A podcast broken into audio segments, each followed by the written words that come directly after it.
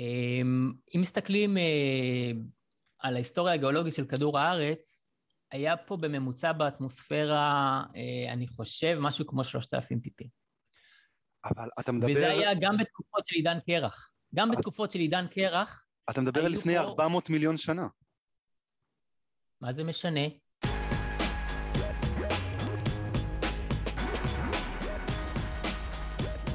אני חושב לא שאנחנו לא, לא נתווכח על זה שיש הרבה אי-ודאות. אני מסכים שיש הרבה אי-ודאות. יש כאן אולי שאלה, מה אתה עושה במצב של אי-ודאות? אתה מסתכל אחורה. אתה מסתכל אחורה, זה, זה, זה דבר ראשון, להבין האם אני נמצא באיזשהו מצב שהוא אה, חסר תקדים. אז אני אומר לך, לפי המדע הידוע לך, אתה לא נמצא במצב שהוא חסר תקדים. חסר תקדים במיליון שנה האחרונות. שזה, שזה, שזה okay. אוקיי. הרבה, שזה הרבה. שלום וברוכים הבאים לפרק מיוחד מאוד של האורבניסטים, הפודקאסט שלא רק מנסה להעביר לכם זמן הפקקים, אלא גם לדבר איתכם על משבר האקלים. קיץ 21, שזה עתה נגמר, היה קיץ לאו דווקא פשוט. נספר כמה אירועים. למשל, גל חום חריג מאוד בצפון מערב ארצות הברית הביא טמפרטורות של קרוב ל-50 מעלות בצפון מערב ארצות הברית, והרג לפי הערכות קרוב ל-1,000 איש בארצות הברית וקנדה. היו הצפות חריגות בגרמניה, בניגריה, בגאנה, בטורקיה ובהודו, שהרגו מאות ואולי אלפי אנשים. מערכות רכבות תחתיות הוצפו בלונדון, בארצות הברית ובסין, וגרמו לנזקים של מיליארדים. שריפות גדולות וחריגות התרחשו ברוסיה, יוון, קליפורניה והרי ירושלים. ובאוגוסט, גל חום חריג בדרום אירופה, נשברו שיאי טמפרטורות קרובות ל-50 מעלות בספרד ואיטליה. ועידת גלסגו תיפתח עוד שבוע, ועידת האקלים הכי גדולה מאז פריז ב-2015. העולם, זה נראה, נמצא באיזה נקודה חדשה, עם איזושהי הבנה לגבי משבר האקלים, פוסט טראמפ, יש איזושהי תחושה אולי של אופטימיות באוויר, אבל אולי התחושה הזאת מוקדמת.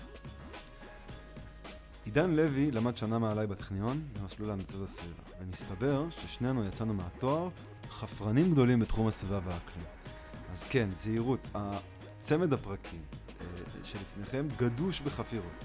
אני מודע שיכולה להיות לאנשים ביקורת איך אני בכלל מדבר ומביא לקהל הרחב אה, מכחיש אקלים כמו עידן. המטרה שלי הייתה הזדמנות לדבר על הדברים האלה, כי אני חושב שהם מעניינים ואני חושב שהם רלוונטיים. קיוויתי שהוויכוח יוביל למקומות ספציפיים, ובעיקר רציתי לדבר על ישראל ועל הזדמנויות וסכנות לוקאליות של ישראל ממשבר האקלים.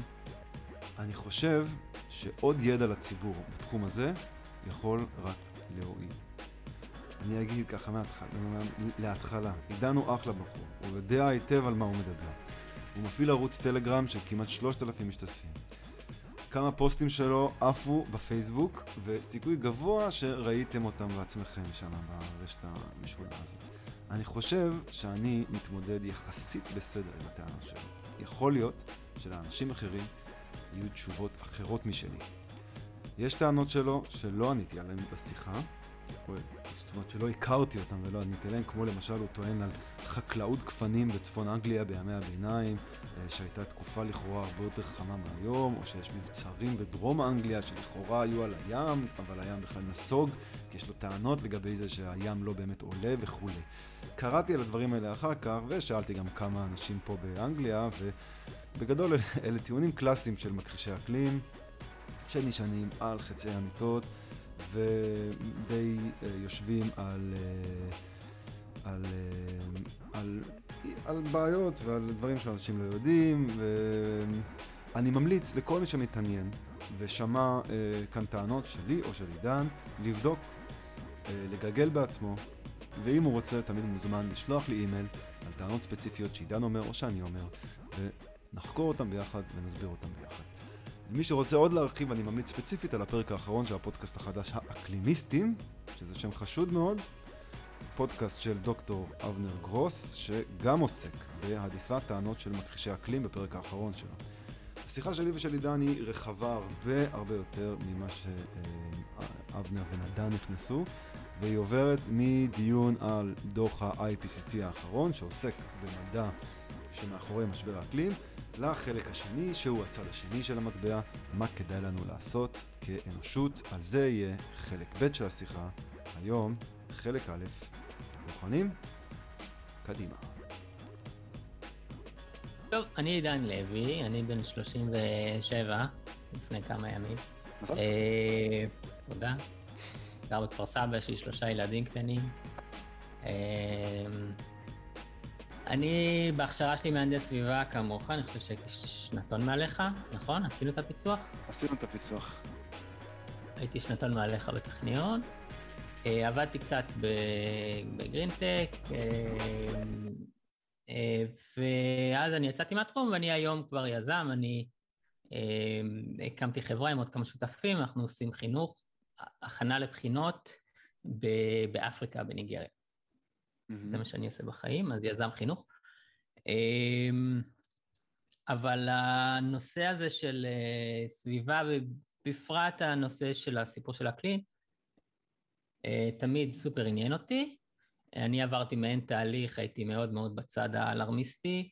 אה, זה גם, אני חושב, מה שדחף אותי להיכנס ללימודי הסביבה. אני, אתה יודע, כשאתה נרשם להנדסת סביבה, אתה לא מבין מהחיים שלך, אתה חושב שאתה הולך להיות איזה, אה, אה, איזה קפטן פלנט כזה, זה, זה התואר. Mm-hmm. אז זה לא זה, זה לא התואר, התואר הוא לעשות הרבה דברים הנדסיים מעניינים. התואר היה מעניין, אבל התואר נתן לי יכולת... כן, שזה חשוב מאוד, כן? אני לא רוצה להגיד דברים, אה, חס וחלילה לזלזל. אה, התואר גם היה מאוד מעניין, אבל זה לא תואר שאתה יוצא ממנו uh, uh, איזשהו Captain Planet, ואצלי אפילו, אצלי, לא אצל כולם, אני מכיר עוד כמה כמוני, אבל אה, התואר דווקא קצת הוריד את רמת האלרמיזם, וככל שהיה לי יותר ארגז כלים להעמיק וללמוד וזה, אמרתי, רגע, רגע, יש פה הייפ מטורף על משהו, כאילו, יש פה איזו הפחדה משוגעת, והתחלתי באופן פרטי יותר ויותר להעמיק בנושא הזה. אמ, וזה נשאר ב, ב, בקטע, אתה יודע, הסקרנות האינטלקטואלית שלי. מתי שזה הפך אצלי לקטע שזה הפך להיות, הפכתי להיות הבן אדם שמדבר על, אה, על רציונליות אקלימית, זה שהרבה שנים אחר כך אני אספתי את הבן שלי מהגן, ואנחנו הולכים בשביל והוא אומר לי, אבא, נכון, אה, כשאני אהיה גדול, אז אה, כל הבית שלנו, הים יכסה את הבית שלנו, ולא יהיו עצים, וכל העולם יהיה מדבר, ולא יהיה... כל מיני שטויות. אמרתי לו, חמוד, ממש שום דבר מזה לא נכון, איפה שמעת את זה? ואז הוא אמר לי שאומרים להם את זה בפעולה ירוקה בגן. ואז אמרתי, טוב, הקטע הירוק הזה יצא משליטה, אני עצמי ירוק, אבל כאילו זה, הם כבר אה, איבדו קשר למציאות, וכשזה זה, זה מתחיל להפחיד ילדים, זה מתחיל להרגיש לי כמו הכתות האלה שנכנסות וכאילו שוטפות את המוח לאנשים, ובגלל שיש לי את התחביב האישי הזה להיות עמוק בתוך ה... אה, לעקוב אחרי המדע הזה ולהעמיק בו מעבר לכותרות, אה, אמרתי, טוב, יש כאן איזושהי בעיה מאוד מאוד גדולה, והתחלתי, החלטתי שאני כותב על זה, והמטרה הייתה, לא, הם יקראו והם ידעו לא, שהעולם לא הולך להיחרב, ושהם לא הדור האחרון של בני אדם שלך. אה, וזה יצר הרבה מאוד עניין, והרבה אנשים התחילו לעקוב אחריי, וזה התפתח. היום יש לי כבר טלגרם משלי שנקרא אה, מושג ירוק, שבו אני כותב על רציונליות סביבתית ואקלימית, ואני לא לבד. אה, אני, כאמור, אני כאמור לא מדען, אני סתם אדם שזה, יש לי איזשהו פשן, אבל הרבה מאוד מדענים חברו לאיזושהי קבוצה שנקראת הפורום לרציונליות סביבתית, שאני גם התחברתי איתו, ויש שם פרופסורים לפיזיקה, הרבה מאוד, חלקם אה, בפנים גלויות וחלקם רק תומכים אה, מאחור, כי אתה משלם היום מחיר מאוד כבד באקדמיה אם אתה לא בבונטון. ואנחנו מנסים לקדם שיח רציונלי. אנחנו תכף, כשניכנס לשיחה, אתה תשאל אותי מה, מה אני כן חושב שקורה, מה לא חושב שקורה. כמובן הכל בהתאם למדע, אבל המדע הוא, הוא לא כזה, אתה יודע, מכונה שאתה כותב, מה המדע? ואומר לך 42. זה כאילו, מדע אפשר להתווכח לפעמים על דברים, אה, ולא הכל בוודאות מאוד גבוהה, אה, ובוודאי הפער בין מה ששומעים על מה קורה עם האקלים שלנו וה, והמציאות הוא פער אדיר, גם אם הולכים רק לפי הדוחות של IPCC וכו', בלי אפילו להתחיל לדבר על מה הבעיות שם. ועוד, ועוד, ועוד ניכנס לזה. כן, ועוד ניכנס לזה בשמחה, אני יכול לדבר על זה שעות. בוא נדבר על, בוא נדבר על, על ההתחממות הגלובלית. בוא תיתן, תיתן הקדמה ככה מבחינתך, מה זה, מה זה התחממות? לא, לא, תן, תן אתה הקדמה לפודקאסט שלך, תיתן הקדמה ואני אכנס אחר. אוקיי, אוקיי, אז סבבה, אז אני אתן הקדמה, יפה. אז אני ככה אתן מה שאני, מה שאני יודע.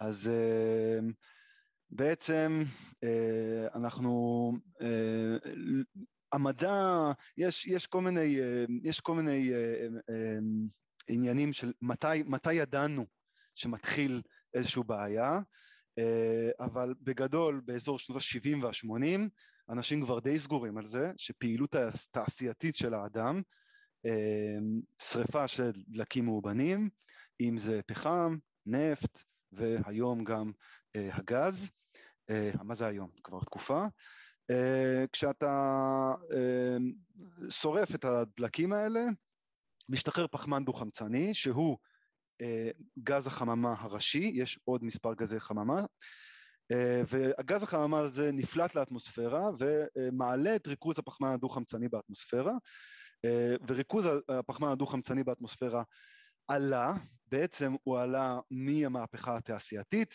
כבר לפני איזה 300 שנה, אבל עיקר העלייה שלו היא דווקא מאזור שנות ה-70, כשהעולם עושה כמה קפיצות תעשייתיות מאוד רצינות, רציניות, ובעצם, ככה כדי להסביר את המדע גם ככה בפיזיקה שאני ואתה למדנו, אז uh, השמש מחממת את כדור הארץ, שולחת אליו קרינה, תחום, והקרינת חום הזאת נקלט באטמוספירה, עכשיו היא תמיד נקלט באיזשהו מידה, אבל uh, זה בדיוק אה, אה, אפקט החממה, שהקרינה, ככל שריכוז הפחמן הדו-חמצני וגם גזי חממה אחרים שנמצאים באטמוספירה נמצאים בריכוז יותר ויותר גבוה, יותר ויותר מהחום אה, נשאר בתוך כדור הארץ ולא נפלט חזרה לחלל.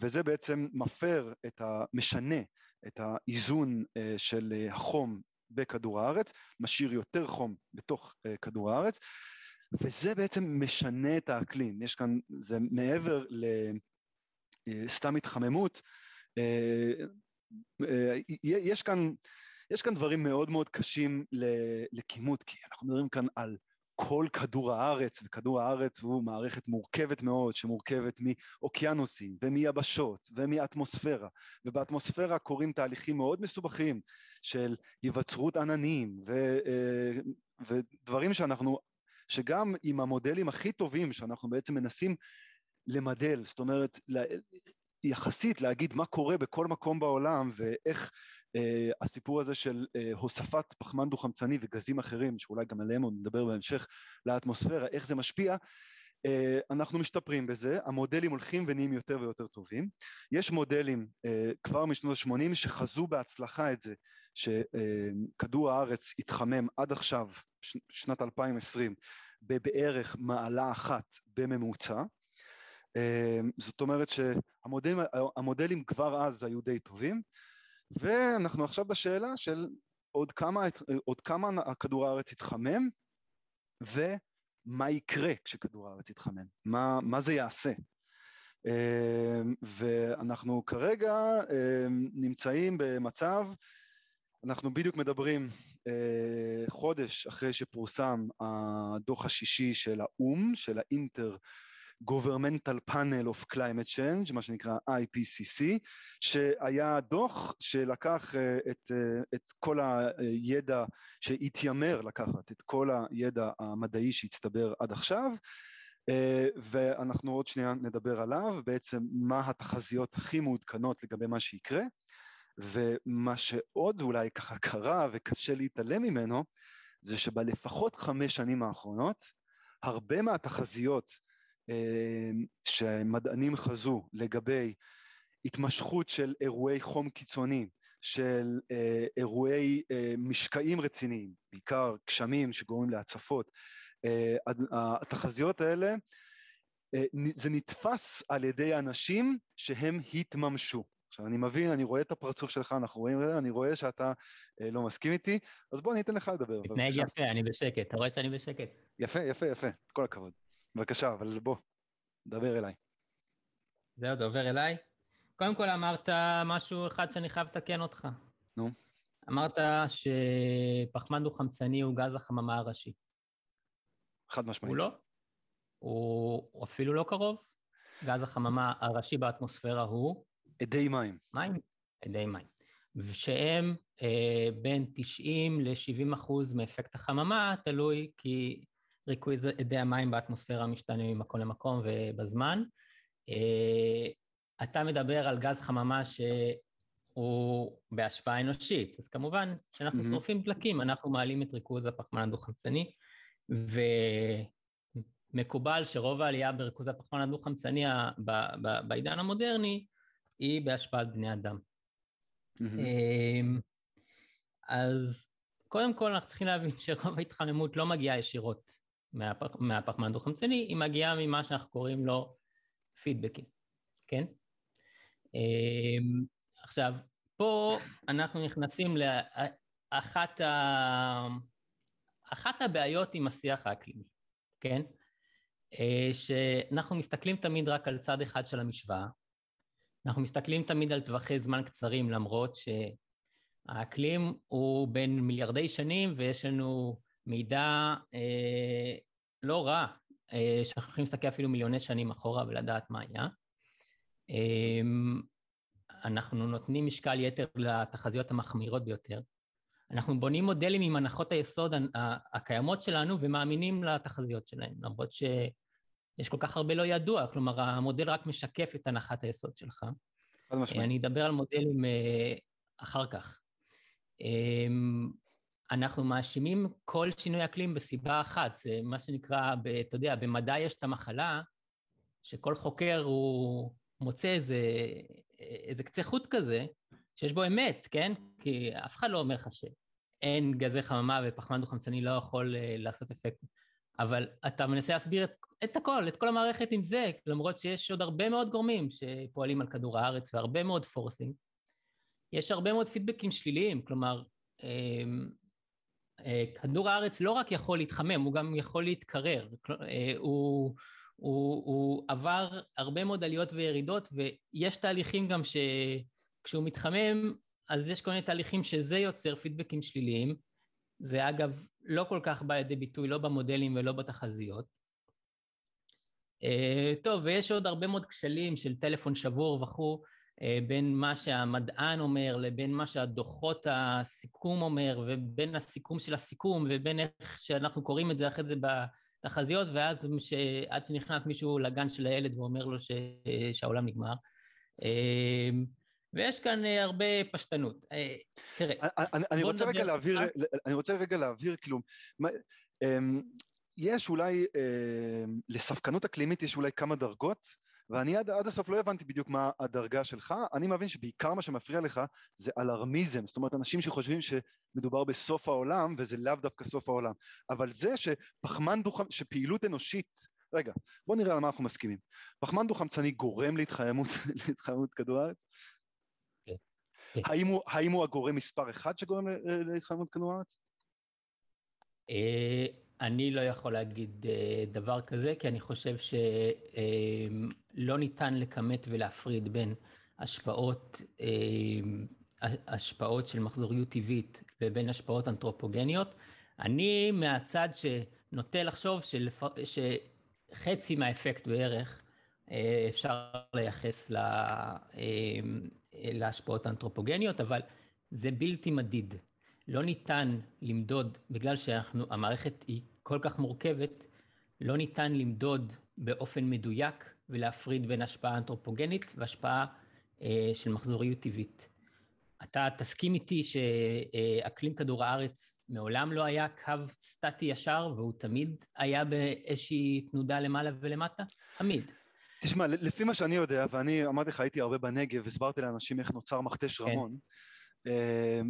אין ספק, אתה יודע, אתה מדבר, כדור הארץ קיים ארבע וחצי מיליארד שנים, זורם. וכשהוא. התחיל הוא היה כולו ביצ, אה, דייסה של אה, כימיקלים אה, רותחת שהתקררה לאט לאט ועבר הרבה מאוד דברים. אבל... אני לא מדבר על ה, מה שנקרא אוריג'ין סטורי, שהכל פה היה לבה בבת. אני מדבר, תחזור על עשרת אלפים השנים האחרונות, כן? עשרת אלפים השנים האחרונות. התקופה של הסיביליזציה, כן? עשרת אלפים השנים האחרונות, רוב החוקרים ככה, מה שאומרים, מה גרם לזה שדווקא עכשיו בני האדם התפתחו ככה בסיפור הגיאולוגי, כי האקלים היה יחסית יציב. האקלים היה יחסית יציב, גם ניתן היה לבצע חקלאות, חקלאות זה מה שגרם לכל המהפכה הטכנולוגית שהביאה אותנו להיות עם מיקרופונים, איפה שאנחנו היום. העשרת אלפים השנים האחרונות ידעו שינוי אקלים, אומנם ב- ב- ב- ביחס, כן, לתקופות יותר קדומות, הרי לפני 11 אלף שנה יצאנו מעידן קרח אחרון, ששיאו היה לפני 20 אלף שנה. Mm-hmm. מאז אנחנו בהתחממות מן הסתם. אתה צריך להבין שהעולם שלפני 20 אלף שנה, או לפני 15 אלף שנה, בשיא עידן הקרח, אה, בקו ניו יורק, בוסטון, לונדון, אה, היו בערך שני קילומטר קרח, כן? מעל הקרקע. כן? העולם היה כדור שלג מטורף, לא היה חיים כמעט, אה, כלומר, היו חיים ששרדו את עידן הקרח הזה, אבל זו הייתה תקופה מאוד מאוד קשה. יצאנו מהתקופה הזאת אל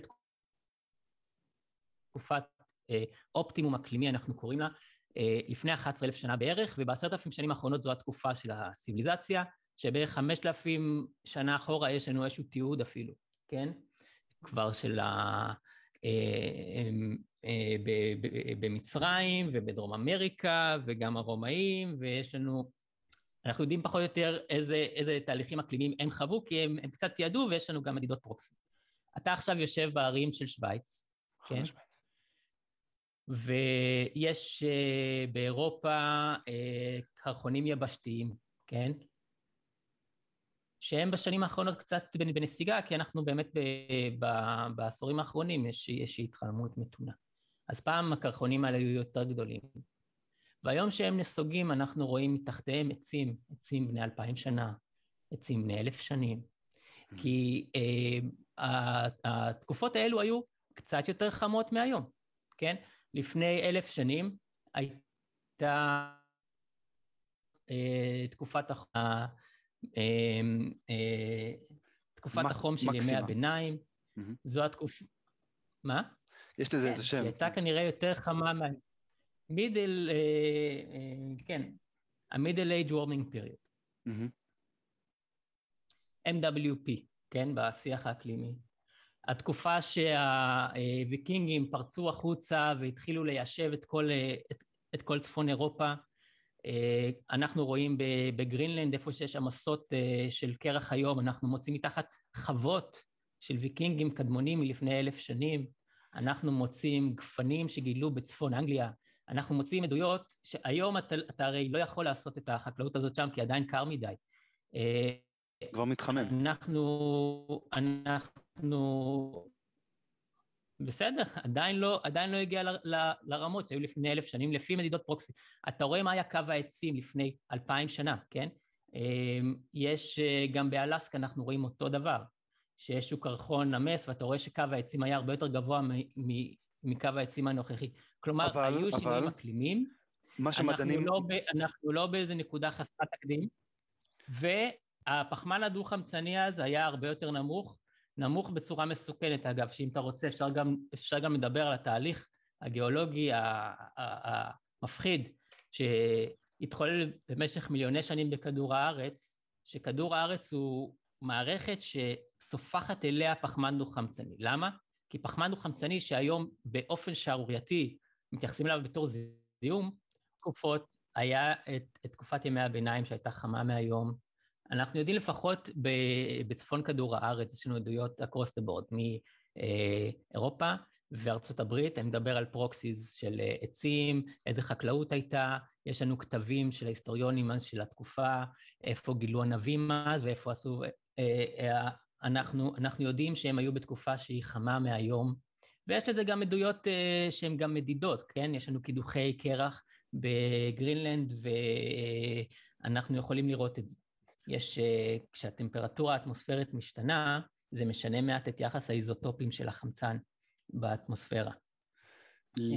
להבנתי, המודלים שאנחנו מדברים עליהם לגבי מה יקרה, טוענים שמה שיקרה זה משהו שלא קרה בכדור הארץ, אה, לפחות במיליון שנה האחרונות, מבחינת... רגע, אתה רוצה לדבר על העתיד עכשיו, אני, אני אומר לך מה היה בעבר. כן, כן. זה מבוסס על מדע. כלומר, גם מה שאני אומר הסיפור הזה מבוסס על מדע. שאנחנו... ש... לא, בסדר, אתה מדבר על פרדיקציות. אני מדבר איתך על מדידות.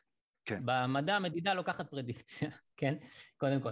אז אה, זה כמו, אתה יודע, אתה שם אס על אה, תשע.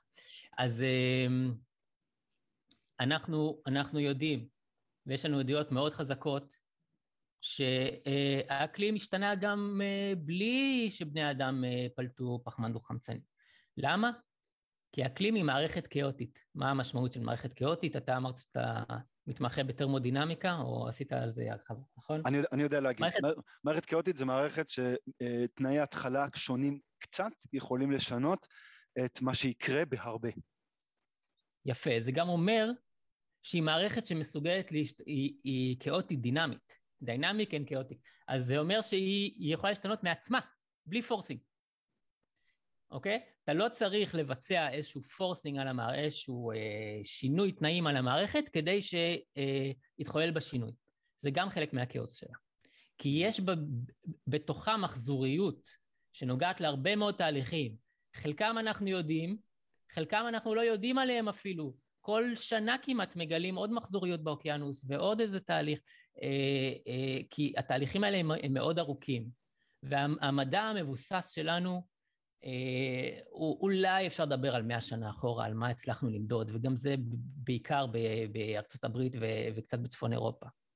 להגיד שאנחנו יודעים מה קורה בכדור הארץ, שזה דבר ענק, זה כוכב שלם, שרובו לא נמדד אה, באופן רציף אה, אה, מלפני 1970 או 80, כן? אה, שאנחנו יודעים לתאר כל דבר בתוך מערכת פיזיקלית כזאת ולשים במודל ונקבל מה יהיה בעתיד בעוד מאה שנה, כאשר אתה, אנחנו הרי, כל אחד מאיתנו יודע שהתחזית מזג האוויר של עוד שלושה ימים לא שווה הרבה. כי אבל זה יש הבדל מערכ- בין מזג האוויר, נכון. ל- יש הבדל בין מזג האוויר לאקלים. מזג נכון, זה מזג. אבל, אבל אני מסכים איתך, יש הבדל, כי אחד מדבר על טווחים ארוכים וזה, אבל המערכות עדיין כאוטיות. הן כאוטיות. כלומר, השגיאות וחוסר ודאות מצטבר ככל שאתה מריץ את, את, את, הקפיצות של, של המודל שלך קדימה. אני חושב לא יכול- שאנחנו לא, אנחנו לא נתווכח על זה שיש הרבה אי-ודאות. אני מסכים שיש הרבה אי-ודאות. יש כאן אולי שאלה, מה אתה עושה במצב של אי-ודאות? אתה מסתכל אחורה. אתה מסתכל אחורה, זה, זה, זה דבר ראשון, להבין האם אני נמצא באיזשהו מצב שהוא אה, חסר תקדים. אז אני אומר לך, לפי המדע הידוע לך, אתה לא נמצא במצב שהוא חסר תקדים. חסר תקדים במיליון. שנה האחרונות. שזה, שזה, שזה אוקיי. הרבה, שזה הרבה. זה לא הרבה כשאתה אומר, אה, אה, יש פה מערכת שקיימת ארבע וחצי מיליארד שנים, בוא אוקיי, נראה אבל מה חצי קרה. מהזמן הזה היא הייתה כאילו אה, ביצה מבעבעת של לבה.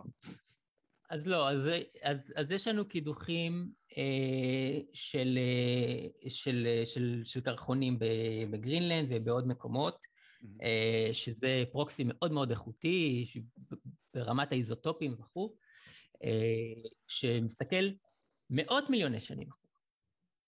אה, אתה חושב שאנחנו היום מדברים על אה, ריכוז פחמן דו-חמצני באוויר שעלה ב-150 שנה, מ... אה, אני רק אגיד למי שמאזין, פחמן דו-חמצני מודדים בחלקיקים פר מיליון, ppm זה נקרא, אוקיי? נכון. כמה מולקולות פר מיליון.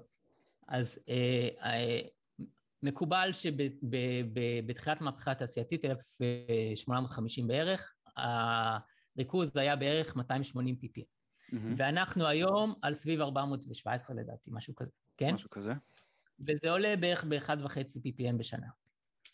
אמ, וזה עולה ליניארית, אה, שזה עוד נקודה מעניינת שאני רוצה לחזור אליה אחרי זה. אמ, עכשיו, אנחנו אנחנו לא יודעים בערך איך זה בארבע... ימשיך לעלות, זה חלק מה- חלק מהאי-ודאות. נכון, אני גם רוצה לדבר על זה. אז, אה, אז אנחנו יודעים שהיום אנחנו ב-417, ועד סוף המאה אנחנו אומרים, אולי, אולי נכפיל עד סוף המאה את ריכוז הפחמן דו-חמצני לפי המגמות אה, שאנחנו רואים היום במשק האנרגיה ולאן הדברים הולכים. אה, אולי נגיע להכפלה עד אה, 2100, ואז נהיה על 500 וואטאבר 60. Mm-hmm. טוב. אה, אם מסתכלים אה, על ההיסטוריה הגיאולוגית של כדור הארץ, היה פה בממוצע באטמוספירה, אה, אני חושב, משהו כמו 3,000 ppm. אבל אתה מדבר... וזה היה גם בתקופות של עידן קרח. גם בתקופות של עידן קרח... אתה מדבר על לפני פה... 400 מיליון שנה. מה זה משנה? למה, אפקט החממה עבד אחרת?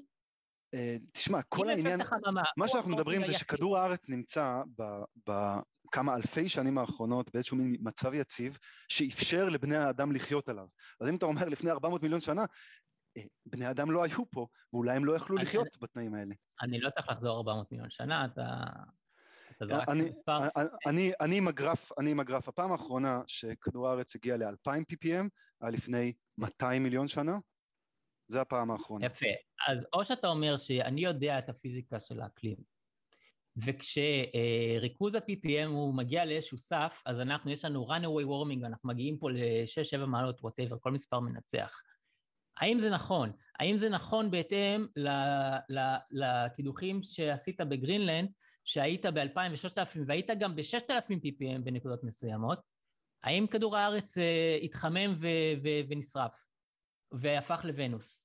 או שלא, לא, זה לא קרה. היה פידבק אחר כנראה, או שאנחנו נותנים יותר מדי משקל לפורסינג שאתה יכול לעשות עם אה, פחמן דו-חמצני. אני גם יכול להגיד לך, כן, בין היתר, אתה נותן יותר מדי משקל, כי אה, הוא אכן גז חממה, אבל הוא גז חממה שיש לו את המגבלות שלו, הוא בולע בספקטרום מסוים, יש רבייה בספקטרום הזה, אמ, יש גם תהליכי פידבק שליליים, כשאני מתחמם אז אני, אני גם מעדה יותר מים מהאוקיינוס, אה, המדע לא יודע להכריע, הוא לא יודע להכריע, הוא עושה גס במודלים, שכשאני מוסיף אדי מים, אני בעצם מוסיף גזי חממה, ואני מגביר את אפקט חממה, אבל רגע, כשאני מוסיף אדי מים, אני יכול גם להוסיף עננות. עננות mm-hmm. זה אומר שאני כמו סוגר וילונות שלא מכניסים את הקרינה פנימה, ואני אני, אני, אני בעצם עושה פידבק שלי שמקרר את המערכת. בכלל, אני מבין שעננות אה, זה דבר אה, מאוד קשה למידול, ואני מבין שגם הרבה, מספ, הרבה מספקנות האקלים, במיוחד ספקן אקלים ישראלי מאוד מפורסם, ניר שביב, אה, יושבים על הסיפור הזה של העננות. אה, אוקיי, אתה יכול אה, לתקוף את המדע, או שאתה יכול לתקוף את המדע. מה זה משנה אם, אם הוא ספקן אקלים או לא? יש לו תזה מדעית, אפשר לתקוף אותה.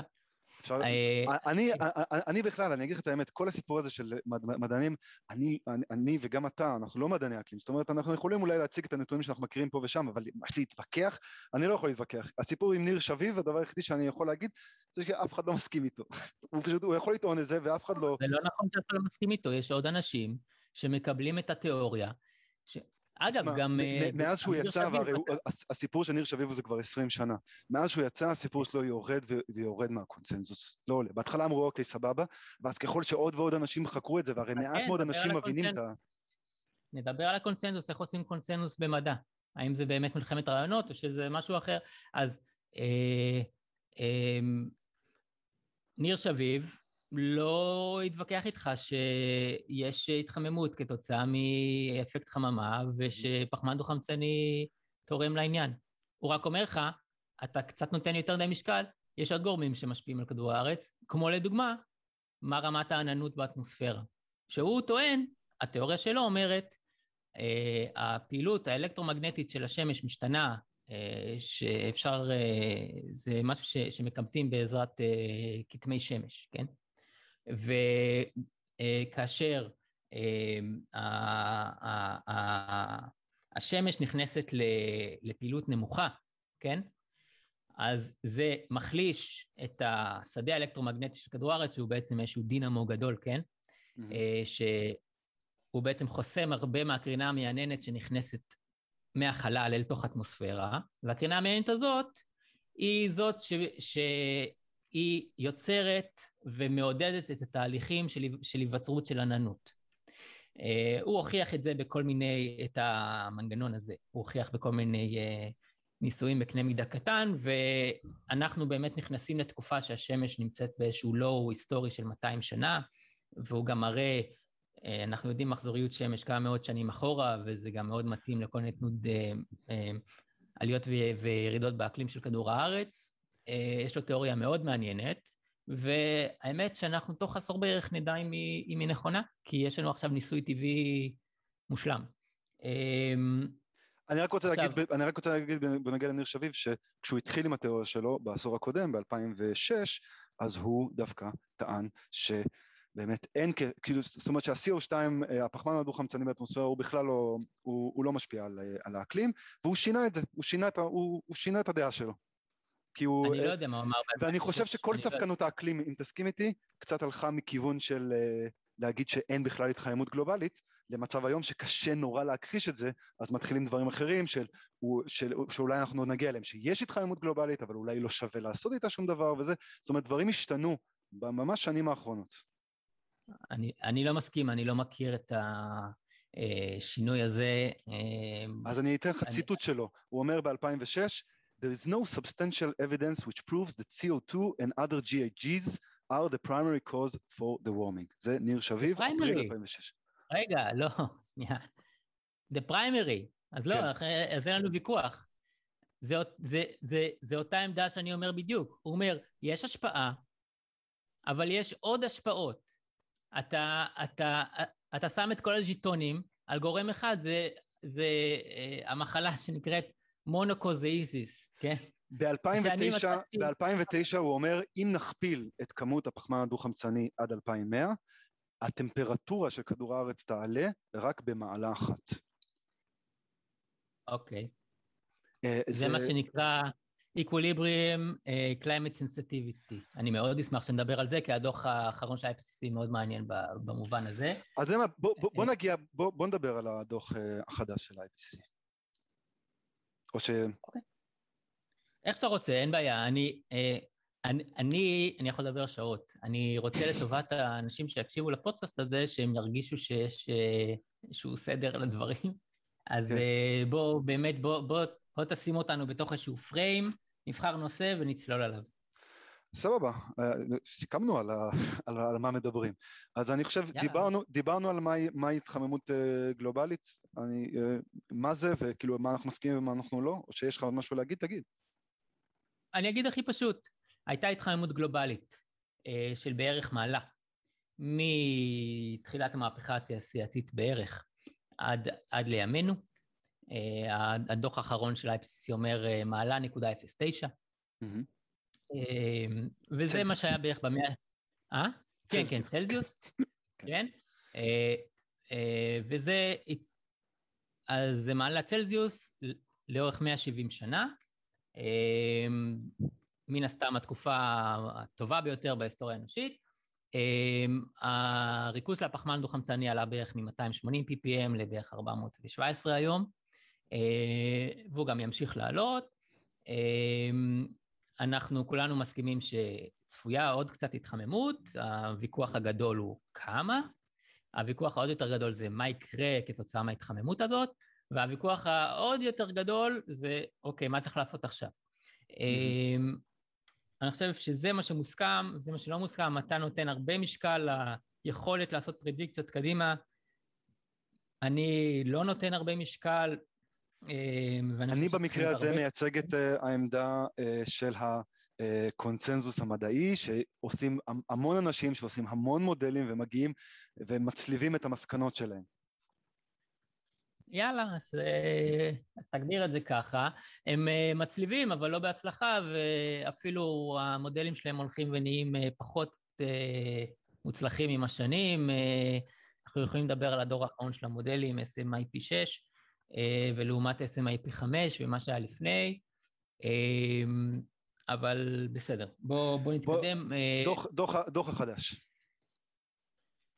דוח החדש, יצא דוח השישי של ה-IPCC בתחילת אוגוסט. כן. אה, דוח שחיכו לו הרבה זמן, הוא הגיע באיחור.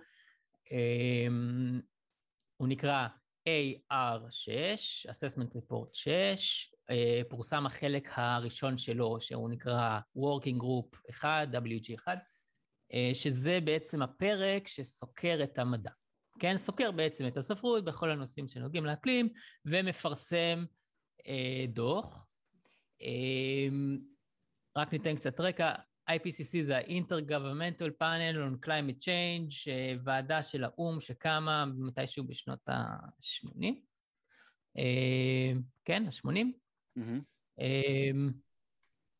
והיא בעצם כל כמה שנים, כל שבע שנים בערך, מוציאה דוח גדול, שמרכז את הידע שלנו בנושא. המנדט שלה הוא רק לחקור השפעות אנושיות, שזה קטע מדהים. כלומר, כלומר אקלים הוא רק איזשהו פרויקט אנושי כזה, כן? אנשים ישנו, אז הוא ישתנה, הם לא ישנו, הוא לא ישתנה. שזה כמובן לא נכון מלכתחילה, כן? זה, זה אה, מנדט שהוא פולס, כי הוא בכלל לא ניגש להסתכל על עוד גורמים. אז אה, זה בתור התחלה רק נגיד, אבל הם הוציאו את הדוח הזה, הוא נחשב אה, האורים והתומים של... אורים ותומים של, ה... של עולם האקלים. הדוח הסמכותי ביותר. אמ, יש איתו הרבה בעיות והרבה ביקורת, והרבה מדענים שעבדו על כתיבת הדוחות הקודמים יצאו נגדם וכו'.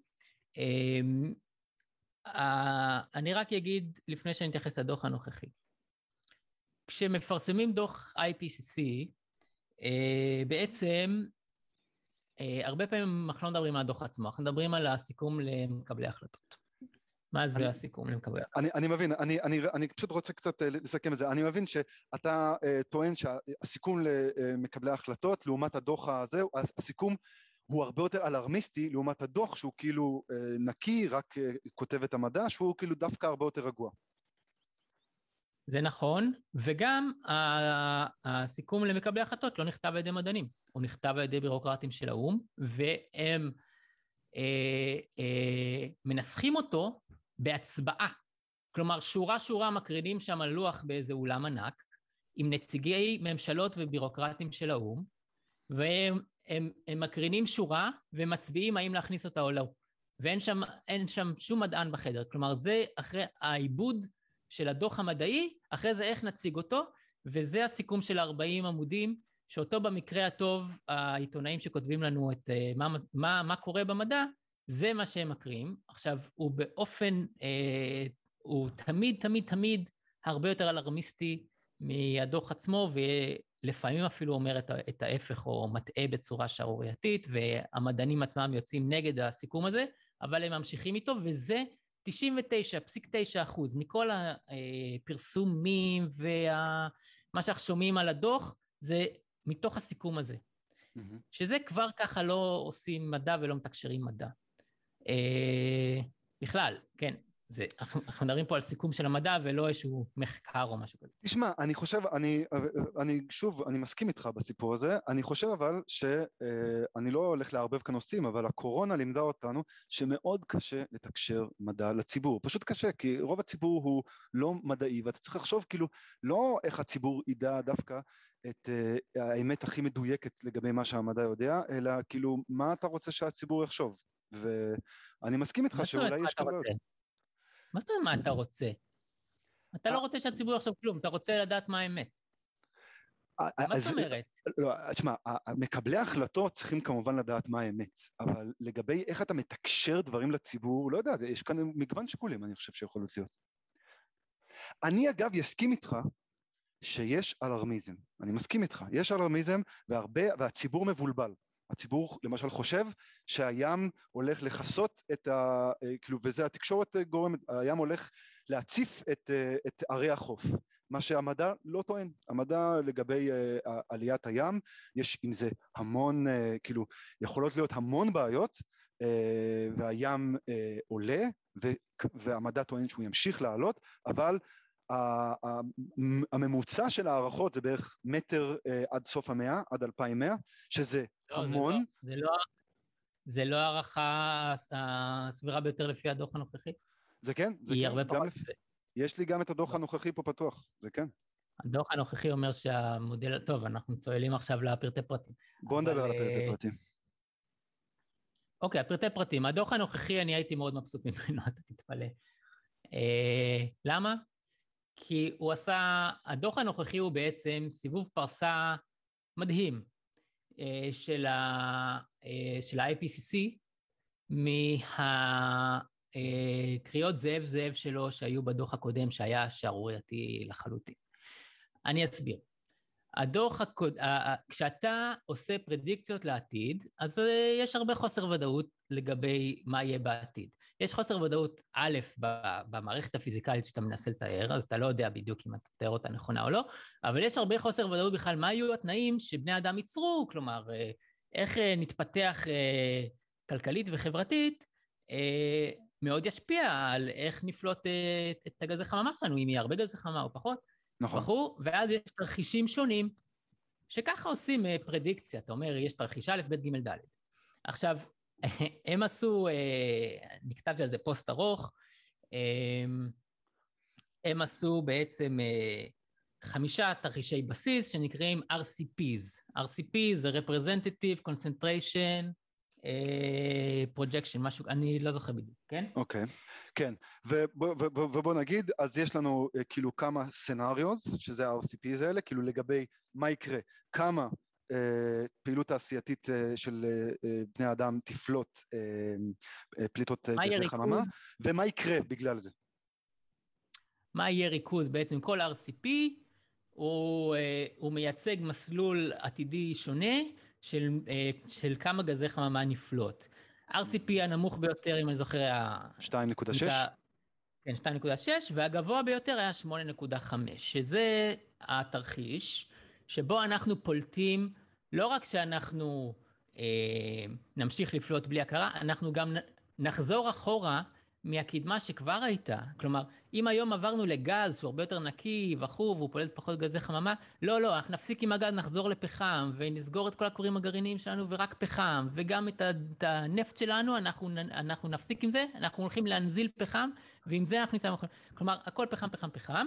אגב, שמו... אני, אני ראיתי את הטענה שלך, וה-RCP 8.5, הוא רק אומר שבאמת לא יהיה שום מדיניות אה, אקלים, ושפשוט, אה, אה, זה נכון שצריכת הפחם של האנושות תמשיך לעלות, מה שהוא לא מופרך, זה, אגב זה לא באחוזים גבוהים, המצב הוא שיש עדיין המון פחם על כדור הארץ, הוא מאוד נגיש ואנחנו עדיין לא הגענו למצב שמדינה שיש לה פחם, אפילו מדינות מתקדמות כמו גרמניה, אה, מפסיקות לשרוף אותו. אנחנו עדיין לא הגענו למצב כזה, אנחנו אולי רוצים להיות בו.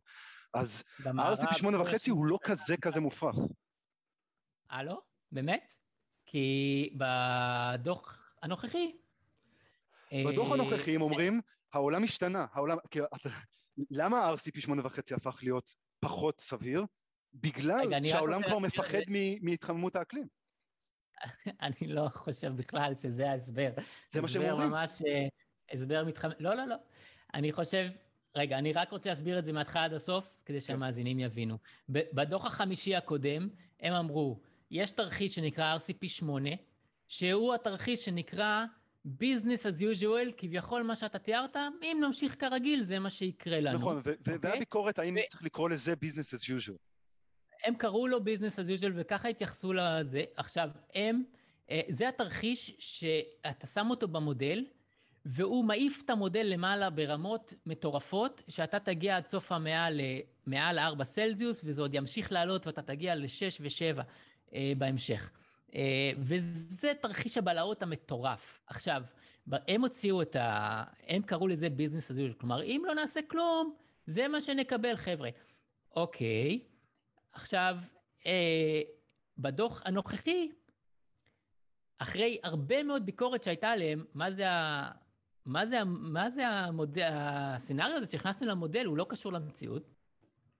אה, הם, הם כתבו, הם קברו את זה כמובן עמוק בדוח, אני הייתי צריך לקרוא ולמצוא, והם כתבו, אה, כן, תרחיש RCP 8 שהיה תרחיש הבית, תרחיש הבית של, אה, של כל האלרמיזם האקלימי של השנים האחרונות, כמעט כל כתבה הייתה מבוססת על התחזיות של, של RCP 8 וחצי, רוב המאמרים שנכתבו על אקלים היו על בסיס זה, וכו' וכו', הם אומרים, is considered not likely. Unlikely, חד? משמעית. הם אומרים, כן, התרחיש הבית שלנו, תרחיש ה-business as usual, לא, הוא לא לייקלי, לפי המגמות ב- ב- ב- ב- במשק האנרגיה. לפי אומר, מגמות במשק לא. האנרגיה, בגלל שכבר מדינות העולם התחילו לעשות מאמצים בשביל להפסיק אה, לפלוט אה, גזי חממה. בגלל זה. עומר, עומר, על מה אתה מדבר? למה? בכמה הוספנו אה, renewables בזמן הזה? אתה יודע ש... זה לא רק אה, מ-renewables, זה גם באמת אה, הורדנו פחם ועברנו לגז, שזה, הורדנו לזה... פחם ועברנו לגז, כי בתקופה הזאת הייתה מהפכת הפרקינג. והרבה יותר טוב לשרוף גז. זה הרבה יותר נקי. יותר טוב לשרוף גז מאשר פחם. חד משמעית, אף אחד לא טוען אחרת. ברור, אני, אני ברגע שיש לי גז, למה שאני אשרוף פחם ואנשום את הזה? זה עושה לי, זה, זה עושה לי זיהום אוויר. אני לא אוהב זיהום אוויר, אני אוהב אוויר נקי.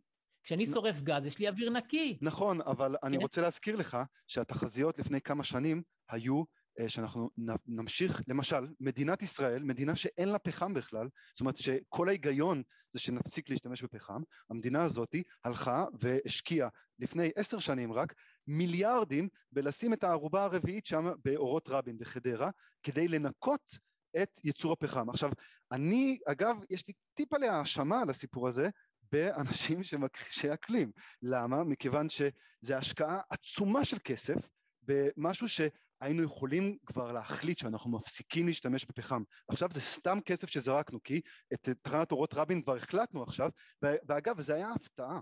זאת אומרת, אמ, זה משהו שלא ידעו לפני כמה שנים, שפתאום אה, שטיינץ הודיע, אה, אנחנו מפסיקים להשתמש בפחם עד 2024. יכלנו להחליט את זה? קודם, יכלנו להחליט את זה קודם? ואז לא היינו צריכים להשקיע? את כל הכסף הזה בסקראבר בחדרה שעלה מיליארדים, ואנחנו לא נשתמש בו. למה עברנו מפחם לגז? מה קרה? מה, מה... לא, מה התחולל במדינת ישראל? מצאנו גז. מצאנו גז. אז מה רצית שאנחנו נעשה קודם? לא, אה, תשמע, לפני מצאנו, שמצאנו גז, מצאנו גז כבר ב-2009. אבל מתי התחלנו להפיק אותו? הבאנו גז מהמצרים, ואז פוצצו לנו את הצנרת. אתה חייב ביטחון אנרגטי. עדיף אוויר מזוהם, אבל שיהיה חשמל. עדיף, כן? אף אחד לא יוותר על חשמל. אה, אבל אם אפשר אה, גם חשמל וגם אוויר נקי, אז זה מה שאתה עושה. כשאנחנו מצאנו גז, אגב, כל, ה... כל השמאל הישראלי התנגד מאוד, כן, מכל מיני שיקולים שלא, הטייקון, רק שלא ירוויח, אה, שזה הדבר הכי סביבתי שקרה אי פעם במדינת ישראל, ש... שעברנו מפחם לגז, וכל אלה שהם הם, הם גיבורי האקלים והסביבה רצו שהגז יישאר באדמה, והיום אה, אנחנו פולטים הרבה פחות גזי חממה, כן? כשאתה עובר מפחם לגז אתה יורד בחצי. אז עד היום לדעתי עבר- העברנו 60% לגז, ובסוף זה יהיה איזה 80% גז, כי אתה חייב להשאיר איזושהי יכולת פחמית, כי אם יש לך איזה תקלה בצינור וזה, אתה חייב, היתרון של פחם הוא שניתן לאגור אותו, ל, אתה יודע, חודשים קדימה, ואז אם יש לך איזה, איזה תקלה בצינור, אתה, אתה, אתה יכול עדיין לשרוף את הפחם ועדיין יהיה חשמל. תרשה לי אבל רגע להגיד לך לגבי, לגבי הגז, שמה שטענו שם זה שאנחנו צריכים לשמור על הגז אה, בישראל, להשתמש בו במשורה ולהשתמש בו כבאמת דלק מעבר לכיוון של אה, משק חשמל שמבוסס על מתחדשות.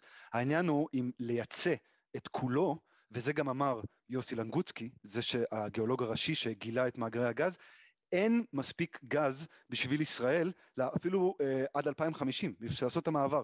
אין צפי שנמצא עוד גז, ולכן כל הרעיון, מה שהשמאל הישראלי התנגד אליו, זה להוציא במהירות את כל הגז לייצוא. שזה עדיין אגב רעיון עיוויים שמשתבש, מכיוון שיש באמת, כמו שאתה אומר, המון גז. רק ב-2018 המצרים מצאו אה, מאגרי גז הרבה יותר גדולים משלנו. אין לנו באמת למי למכור את הגז הזה. אה, הכל היה שם קצת רעיונות אה, פנטסטיים שלא התממשו, והיה עדיף לנו לשמור את רוב הגז באדמה, להשתמש בו כמה שאנחנו צריכים בשביל לעשות את המעבר הזה עד 2050, 2060, מתי שנצטרך, שנוכל להתבסס על מתחדשות. זה מה שמדענים, גרין פיס וכאלה טענו. אני אני מסכים איתך. לא יכול ש... לחלוק עליך יותר. אנחנו היינו צריכים, לטובת הרווחה של אה, אזרחי ישראל, לנקות את האוויר, לתת לנו ביטחון אנרגטי, ולא כאילו, רק ש... המעבר מגז, אני לא מתנגד לעבור להשתמש בגז, אני פשוט אומר שלא היה אני- צריך לפתח את רגע, משק אני- אני גז כאילו אנחנו להגיב. סעודיה, ולהתחיל לייצא אני גז, רק- אין לנו כל אני כך רק- הרבה גז. אני רק רוצה גז. להגיב למה שאמרת. העלויות הפקה של הגז הן מאוד גבוהות, משק האנרגיה הישראלי הוא לא צרכן מספיק גדול כדי להחזיר השקעה כזאת בזמן סביר עם, ה, עם הביקוש המקומי שלנו. הייצוא הוא מתבקש כדי שבכלל אתה, אתה תוכל להביא את ההשקעה והיזמים וה, ישימו את הכסף כדי להוציא את הגז הזה. זה הגיוני מאוד שעשו את זה. זה שיש לך גז עכשיו, ל... זה, זה, זה יותר מ-50 שנה, אבל זה לא משנה.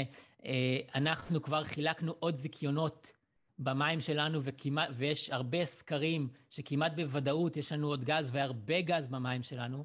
עכשיו תמר זנדברג ממש בשבוע שעבר קמה בבוקר והחליטה שהיא מכריזה על המים הכלכליים של ישראל כי יש לי שמורת טבע, לא שיש לה איזה סמכות לעשות את זה, וזה לא בגיץ וזה לא שום דבר, זה כבר מים שחילקו בהם זיכיונות, והלוואי וימצאו בהם הרבה גז, ויהיה לנו אה, יוסי גז לנגוצקי, תסתכל, יוסי לנגוצקי טוען, אין עוד גז במים הכלכליים של ישראל. הוא יכול לטעון. אנשים, אנשים הלכו ושילמו כדי לקבל זיכיונות על המים האלה. הקפריסאים מוצאים, המצרים מוצאים, נכון, הלבנונים מוצאים. הם מצאו, כן. יש מים, ויש היום טכנולוגיות שפעם לא היו, ויש לנו, ולמה שלא נחפש? וכל העניין של מתווה הגז היה, הנה, ישראל מאפשרת להפיק את הגז. אז תחפשו, ומי שימצא זכה בלוטו. ואגב, שיתעשר בכיף, כי גם אני מתעשר. אני מתעשר קודם כל באיכות האוויר שלי, שזה מאוד מאוד חשוב. איכות האוויר בישראל, אנחנו יודעים, הייתה רעה מאוד לפני עשור, כן? והיום היא כבר הרבה יותר טובה, והיא הולכת להיות אה, מצוינת אחרי שאנחנו נשלים את המעבר. אה, אז אני מאוד בעד, ולא כגז מעבר, אלא כמקור אנרגיה אמין, רציף, זול, וזה מצוין שעושים את זה, והם צריכים לעשות את זה עוד, ולא כואב לי שאנחנו מייצאים. אז... אתה לא יכול לממן אז, את הקידוח אז, הזה בעומק חמש אגיד... קילומטר בים, רק מהביקוש העצמי שלך. אז אני רק אגיד באמת, אה, ש... מה שמצאו עכשיו במצרים הוא פי שתיים, המאגר שמצאו ב-2018 הוא פי שתיים, הוא אלף BCM אה, לעומת לוויתן, 500 ומשהו, והסיפור הזה עם לממן, יש תחקיר לא מזמן שעשתה שקוף, שהראו שמדינת ישראל משלמת את המחיר אה, על הגז הכי גבוה שיש בין המדינות שמייצרות בעצמם גז, אה, זאת אומרת שנדפקנו, זאת אומרת שכל מי שטען שם לגבי מתווה הגז וזה, נדפקנו. מוחלט, אנחנו, משלמים בין המחירים הנמוכים ביחס למדינות ייחוס שלנו באירופה, בין המחירים הנמוכים ביותר, למרות שאנחנו, הגז שלנו מאוד עמוק ב, בים התיכון, ובמקומות אחרים מפיקים אותו בעומק של 80 אה, מטר ב, ב, ב, ב, בים הצפוני. כן? אתה לא יכול להשוות עלויות גז בארצות הברית, שם שהם בכלל מפיקים את הגז כאיזשהו תוצר לוואי של הפרקינג. הם, אה, אין לו כמעט עלות הפקה, כן? וזה הכל יבשתי בתוך אזור הביקוש. בפועל הגז הזה עולה לנו הרבה כסף. הגז הזה הוא אחד הניסים הכלכליים שקרו למדינת ישראל. טוב, עכשיו, עכשיו אתה ביבי, כאילו, מה, קרן העושר? מה? מה קשור ביבי? מה קשור ביבי? כי, כי זה הכל היה על הבכתי, אין כלום. אין, לא, לא ראינו מזה כסף. אנחנו משלמים המון כסף. בשלב החזר ההשקעה יש את מתווה שישינסקי. קודם כל, האנשים שהשקיעו ובנו ו- ולקחו את הסיכון, הם מחזירים את ההשקעה, יש לזה מתווה. אחרי שהם מחזירים את ההשקעה פעמיים, או אני לא זוכר איך, יש מדרגות, ו- ואז, ואז כל ההכנסות, אני חושב שזה מגיע לאיזושהי מדרגה של 62 אחוז מהגז. ו- ובלי קשר לזה, אתה כבר חוסך כסף בזה שאתה לא קונה דלקים מבחוץ ב- ב- ב- אה, במטבע החוץ שלך, אתה חוסך בזה שהאוויר שלך נקי, זה משפר את בריאות הציבור שלך, יש לך רציפות, וגם יש לך מעמד מדיני. כשאני מספק לך אנרגיה, אז וואלה, אני, אני קצת יותר חשוב בעיניך. אה, אז אני חושב שזה אחד הניסים הגדולים... אבל אנחנו לא מספקים ש... אנרגיה לאף אחד, לכולם יש גז, ואפילו יותר מאיתנו, וכדי שאנחנו נקים את הצינור הגז התת-ימי מישראל לאירופה, שאגב, לפי דעתי, הוא בכלל לא יקרה, אני ואתה נצטרך לשלם על זה מהמיסים שלנו, כי חברות הגז לא מתכוונות לעשות את זה. אנחנו נבנה להם את התשתית במיליארדים כדי שהם יוכלו לייצא אה, גז לאירופה, שאף אחד לא יקנה אותו. בגלל זה גם הצינור הזה לא יקרה אה, בכלל, אתה, אתה, אתה אומר מיליארדים, כן, אבל אתה יודע, זה עניין של עלות תועלת. אם זה שווה מיליארדים רבים יותר, אז, אז זה בהחלט השקעה טובה. אני לא בעד לבנות צינור לשום מקום. אבל אה, כן, אני חושב שבאירופה הם צריכים הרבה מאוד גז, עובדה, הם קונים הרבה מאוד גז. מרוסיה ומנורבגיה וממי ש... ש... מה זה, מה זה, אני גר, ב, אני גר בבריטניה, הם אה, בתהליך של צמצום הגז שלהם. הם מ-2025 הודיעו שהם לא רוצים יותר לחמם, רוב הגז הולך לחימום אה, בתים וחימום מים. מ-2025 יש בן על, אה, על הום בוילרס, אז לא יהיה יותר חימום מגז. הנה תחזית, ו... הבן הזה לא, לא, לא יבוא לידי ביצוע. נראה, אני מסכים איתך, יש איתו הרבה בעיות, כי התחליף... הבן הזה, הבן הזה הוא הנפצה שהם שלפו, העלויות הן כל כך גבוהות, והמחיר החברתי יהיה כל כך גבוה, וזה לא יקרה, זה עוד פנטזיה. אני, ש... אגב, אני לא מסכים איתך שהמחיר החברתי יהיה כל כך גבוה, ואנחנו עוד שנייה, אני, אני רוצה שאנחנו נגיע לזה, כי אנחנו נגיע גם באמת לאנרגיות מתחדשות, מה הן טובות ומה הן אה, לא טובות. אבל uh, אני רוצה רגע, טוב, דיברנו קצת על הגז וזה, אני חושב שהיה מעניין, יש עוד משהו להגיד על דוח ה-IPCC? כן, בטח. אוקיי. אה, אה, אתה יודע מה, אתה דיברת באמת על זה שירדנו מה-RCP 8.5, אני רוצה להגיד משהו לגבי זה ש... זה באמת, אני מסכים איתך, זה הייתה כאילו החדשה הטובה, ושוב, יש כאן אולי כישלון של התקשורת, גם המקומית וגם העולמית, לתקשר את הסיפור הזה, שבאמת אנחנו, מדענים אומרים שאנחנו עכשיו כבר בכיוון יותר טוב ממה שהיה נראה פעם. מצד שני, ב-2015, הסכמי פריז, אנחנו דיברנו על זה שאנחנו רוצים אה, לשמור את ההתחממות עד 1.5 מעלות, אה, ומקסימום לנסות לגרד את שתי מעלות מלמטה, לא לעלות מעל שתיים, והדוח החדש בעצם אומר, תשכחו מזה. אנחנו נמצאים בעולם של התחממות של מעל שתי מעלות, תתכוננו לשלוש מעלות, כן? כי הדברים עכשיו כבר הם, אי אפשר להחזיר אותם אחורה, ועולם של שלוש מעלות, אמנם זה לא עולם של חמש מעלות, אבל עולם של שלוש מעלות הוא לא פשוט. טוב, אני, יש לי תגובה לזה. דבר אליי. מעולם לא היה, מעולם לא היה אפשרי האחד וחצי. גם השתיים לא אפשרי. יכול להיות, קיווינו, קיווינו, רצינו. רגע, לא, מה זה קיווינו? אנחנו מדברים על מדע עכשיו, או שאנחנו מדברים על uh, wishful thinking? אני מסכים איתך שבשביל לרדת לאחד וחצי מעלות, ממשלות העולם היו צריכים לקחת את זה כ... Uh, במיוחד ממשלות המדינות העשירות, היו צריכות לקחת את זה כ... פריוריטי ראשון, ומה קרה מאז 2015 ואנחנו היום 2021, עוד מעט 2022?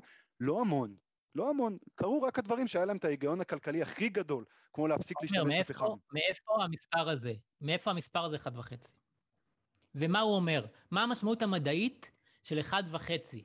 כלומר, מה התוקף המדעי שיש סף של אחד וחצי או סף של שתיים? מאיפה זה בא? אתה מכיר את ה... אוריג'ין אה, סטורי של איך זה נכנס לשיח האקלים הסיפור הזה? מה ש... אתה יודע, זה בדיוק הדברים האלה, מה שדיברנו עליהם, ה-RCPs האלה. תשמע, הם לא. אומרים, הם אומרים שעולם של מעל שתי מעלות זה כבר עולם שההשפעות של משבר האקלים, גלי חום, הצפות, שריפות ועליית פני הים, זה עולם אחר, זה עולם אחר. לא, ש... אין שום, אפילו לא מילה שאומרת שבשתי מעלות קורה משהו, איזה צוק. אין שום דבר מדעי. זה לא צוק כן? שתי מעלות, לא... זה לא צוק, אה, זה לא צוק. אה, רגע, אז מה זה הסף הזה? אני אגיד לך מה זה הסף הזה. הסף הזה, מי שהמציא אותו, זה אחד בשם וויליאם נורדהאוס, שאני הולך לדבר עליו הרבה עוד. בוא נדבר על וויליאם נורדהאוס. לא עכשיו, אני, okay. אוקיי. אני, אני רוצה לדבר עליו כשנגיע לעניין של ה impact. Okay. אוקיי. אבל אה, וויליאם נורדהאוס, אה, במילה אחת, אה, הוא כלכלן אקלים, uh, אולי המוביל בעולם, זוכה פרס נובל. Mm-hmm. Uh, לא מזמן אפילו. נכון, 2018, על העבודה שלו על מה יהיו ההשפעות הכלכליות של אה, שינוי אקלים. Uh, הוא התחיל לחקור את הנושא הזה בשנות ה-70, והוא אמר, אנחנו צריכים לשים פה איזשהו framework שאנחנו נוכל לדבר, והוא יצר משהו, הוא קרא לו גארדרייל. גארדרייל זה כמו איזשהו טווח ביטחון, איזשהו קו בטיחות כזה, כן? Mm-hmm. הוא כלכלן, הוא לא מדען אקלים, הוא אמר, כדי שהשיח הזה, אנחנו נתחום אותו לתוך איזשהו יעד, בוא נגיד שני מעלות. אבל מי שהוא כתב את זה באיזשהו מאמר, אין ספק שזה משהו כזה לתקשר לאנשים. אה? כן, זה היה... אין ספק שכל הסיפור הזה, אתה יודע, עם אה, מגדל אייפל מואר באחד וחצי, שתיים. בואו ניצור שפה משותפת. מה זה? אני אומר, חלק מהסיפור הזה עם הסכמי פריז 2015 היה באמת להצליח לתקשר אה, לציבור כאילו מה קורה. פעם ראשונה דיברנו בכלל על מעלות כאילו אה, בהתחממות אה, ממוצעת וזה, ואמרו, ואמרו את זה. אז רגע, אז אני רוצה לדעת אם אנחנו מדברים על מדע, אנחנו מדברים על PR. כי אני לא מעניין אותי PR. PR, אוקיי, עברתי איזשהו יעד PR, זה לא מעניין אותי בכלל. גם, גם מה שמר וויליאם אה, נורדאוס טוען, זה שהעולם של שתיים או אפילו שתיים וחצי, זה עולם שאנחנו יכולים להתאים את עצמנו אליו, וגם הוא, מבחינה כלכלית הוא אומר, שווה לנו להתכוונן לעולם של שתיים וחצי. אבל הנה, עכשיו הדוח החדש אומר לך, אין עולם של שתיים וחצי, אנחנו בעולם של מינימום שלוש. הוא אומר יותר מזה, אבל בסדר, זה אני רוצה להשאיר שנדבר מרוכז על אימפקט. הוא כתב את זה באיזשהו מעט, זה עוד בשנות ה-70, הוא אמר בואו, שיהיה לנו שפה משותפת, בואו נדבר על שתי מעלות. למה? כי עד אז היה בערך, אה, לא יודע, היה קצת פחות ממעלה, אה, ואז הוא אמר, אוקיי, זה יהיה איזשהו טווח מספיק רחוק. אה, או שהם חשבו שקצב ההתחממות יביא אותנו לשתיים בטווח כזה שיהיה מספיק דחיפות. קצב ההתחממות לא עמד בציפיות והיה הרבה יותר נמוך מהמודלים, והם אה, החליטו קצת אה, שאין מספיק דחיפות, אז אנחנו צריכים עכשיו לקצר מאחד וחצי. זה היה איזשהו PR כזה, אוקיי, שתי מעלות, אנחנו לא, אנחנו לא מתכנסים לזה בכלל. אז uh, הבן אדם שלקח את המספר הזה ורץ איתו והפך את זה לאיזשהו מספר uh, מאוד פופולרי, בעיקר בקהילת האקלים האירופאית, ואחרי זה זה גם uh, השתלב בתוך הסכם פריז. Uh, זה אחד בשם יואכים, שכחתי את שמו, אני, אני מתנצל. יואכים, אוקיי. Uh, okay. יש ספר חדש של, של סטיבן קולין, שהיה מדען ראשי של משרד האנרגיה בתקופת אובמה, הוא הוציא עכשיו ספר מעולה, מעולה, שנקרא Unsettled. Unsettled, כן. כן, שבו הוא בעצם סוקר את האקלים, הוא לא ספקן אקלים ולא שום דבר, הוא פשוט אומר, חבר'ה, בואו נרגיע עם ההפחדות. או, הוא, הוא ספקן אקלים ויש הרבה ביקורת עליו. הוא לא ספקן אקלים בכלל, תקרא את הספר. לא, אני, אני, הכל, הכל יש ביקורת עליו. ואני שמעתי אותו לא מזמן מדבר, הוא, כן, הוא אומר ש... הוא אומר דברים שלא מקובלים על רוב הקהילה המדעית. הוא לא ספקן אקלים אפילו בפסיק. הוא, הכל מביא מתוך ה-IPCC ומתוך הדוח של ה... גם אתה לכאורה מביא הכל מה-IPCC, בוא, זה לא... נכון, אפשר, נכון. מותר נכון, להיות ספקן אקלים ולדבר על ה-IPCC. נכון, נכון, לא, אני לא אומר שאין התחממות או משהו, כן? אז אני גם לא אוהב את המונח הזה, ספקן אקלים, אבל, אבל whatever. אני, אני קורא לעצמי, אני climate rationalist, אבל בסדר. אה, הוא, הוא שם מתאר לשיחה שלו עם היואכים הזה, שהוא אומר לו, תגיד, מה זה הסיפור הזה של השתי מעלות? מאיפה זה בא? אז הוא אומר לו, It sounds about right, and it's easy for politicians to remember. אתה מבין מה זה שתי מעלות? ועכשיו, זה הבן אדם שהפך את זה לקמפיין, שתי מעלות וכו' וכו', והיו הרבה קמפיינים על יעדים של PR, של 350 PPM, אתה זוכר את זה? אני, אני יודע שבגדול אה, אומרים, הרי כולם מדברים על 2050 net zero, אז אני יודע שהרעיון היה שאם נגיע באמת לנט זירו ב-2050, מה שנראה מאוד לא סביר היום, זה עולם של שתי מעלות. כן, נכון. זה היעדים של פריז, שפריז הוא בדיחה עצובה. אני לא יודע, בדיחה עצובה, אתה יודע, זה, אה, כשאתה מדבר על איך אולי התחמקנו מקטסטרופה של ה-RCP 8.5, כנראה בעזרת פריז. לא, עשינו את זה ב... תראה, RCP 8.5 מעולם לא היה בכלל in, in, in the cards, כלומר, זה... גם מי שיצר את סנאריו 8.5, אלה היו אנשים שעסקו במודלים אה, אה, פיזיקליים, שהם בעצמם, אחרי זה יש הרבה כתבות, היה הרבה ביקורת על שמונה וחצי, הם יצרו את המודלים מבחינה פיזיקלית. עכשיו, מה שלא אה, יודעים זה שהייתה תקלת אה, לוחות זמנים עם הדוח החמישי, כלומר, הייתה קבוצה שעבדה על ה scenario שנקראים RCP, שזה בעצם כמה forcing של אה, גזי חממה יהיה בתרחיש כזה וכזה וכזה, והייתה עוד קבוצה, שהם בכלל קבוצה של כלכלנים וסוציולוגים וכו' וכו' וכו', הם יותר ממדעי החברה, שהם היו אמורים לתת תחזיות אה, סוציו-אקונומיות של אה, באיזה כיוונים מתפתח, והיו אמורים לקשור בין, שזה נקרא SSPs, social. שכחתי את ה... כן, social, כאילו לקשור כן? בין איזשהו תחזיות לגבי התפתחות טכנולוגית סוציו... אנושית. כן, סוציו-כלכלי, אל בין התחזיות הפיזיקליות של forcing באטמוספירה, כלומר, מה יביא אותנו למה? הקבוצה שעבדה על ה-SSPs לא הספיקה. לא הספיקה, הם, אה, זה לא נכנס לדוח. כלומר, אז אנחנו קיבלנו רק תחזיות, ללא שום הקשר אנושי בכלל. עכשיו, היה פה מין, אה, מין אה, מידע שהוא ללא הקשר, והוצג כביזנס as usual, למרות שכשסיימו את ה-SSP, זה, הם סיימו אותם רק שנים אחרי שהתפרסם הדוח, התחלנו להבין, לא, זה מתקשר לאיזשהו אה, מסלול SSP שהוא לא in the books, הוא מעולם לא היה אפשרי. עכשיו, החבר'ה שעשו את, ה-RCPs בכלל, אמרו, לא, RCP שמונה וחצי, כשאתה בונה מודל, אז אתה, אתה צריך למדוד את הרגישות של המודל, אז אתה עושה איזשהו מודל שהוא קיצון. וזה היה המודל קיצון שלנו, זה היה המודל כאילו שעליו עשינו את, ה, את הטונינג. בסדר, אבל, לא מודל... אבל עכשיו אנחנו איפשהו לא בעולם אמיתי. של בין RCP 6 ל-RCP 4.5, אולי בתקווה. ואנחנו צריכים לדבר על מה זה העולם הזה. ה-most likely זה RCP 4.5. זה אומר most likely scenario זה RCP 4.5. אוקיי. Okay. שזה מתון מאוד. כלומר, הדוח הנוכחי בעצם אומר, אנחנו במצב הרבה יותר טוב ממה שחשבנו. אבל זה לא בגלל שברחנו מהמודל הקודר ביותר, הוא מעולם לא היה אפשרי. כלומר, הייתה פה הטעיה ואלרמיזם מטורף. עכשיו, כשאתה הולך ובודק אני לא מסכים איתך, אף אחד לא אמר שזה לא היה מעולם אפשרי. אמ, אלא, אלא שזה באמת מה שיקרה אם לא נעשה כלום. אם נמשיך לשרוף פחם, כאילו, כאילו הכל בסדר. מה שעשית מאז בין הדוח הקודם להיום, זה עשית מהפכת פרקינג. והמערב, אתה חושב שהם עושים את זה בשביל להציל את האקלים, אני אומר לך, לא, זה פשוט יותר כלכלי, וזה גם יותר סביבתי מבחינת זיהום אוויר, וכשאתה ברמת חיים של המערב, מאוד חשוב לך איכות האוויר שאתה נושם. אגב, זה גם חשוב בסין, זה חשוב בכל מקום שרמת החיים עולה מעל איזשהו רף מסוים, כן? אז אתה אומר, אה, אני יכול לעשות חשמל בלי זיהום אוויר, אני אעשה. אז אתה עושה את המעבר הזה. בעבר לא היה לנו fracking, אז לא היה לנו כל כך הרבה גז זול. אה, אז עכשיו יש, ויש יותר צנרת, ויש liquefied, ויש הרבה דברים, וכולם רוצים לעבור לזה.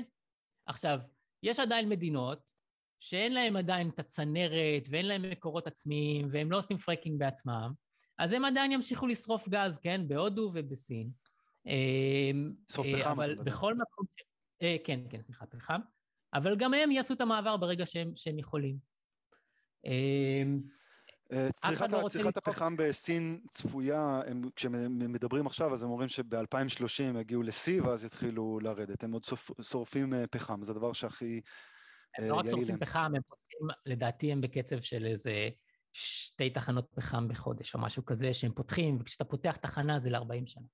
אז הם, הם, הם הולכים להשתמש בעוד הרבה מאוד פחם, הם עוד עדיין מדינה מאוד ענייה. נכון שהתוצר שלהם היום שווה התוצר האמריקאי, אבל יש להם פי, פי ארבע אנשים. אה, אה, אמרתי לך שגרתי בסין? לא אמרת לי. גרתי בסין שנתיים.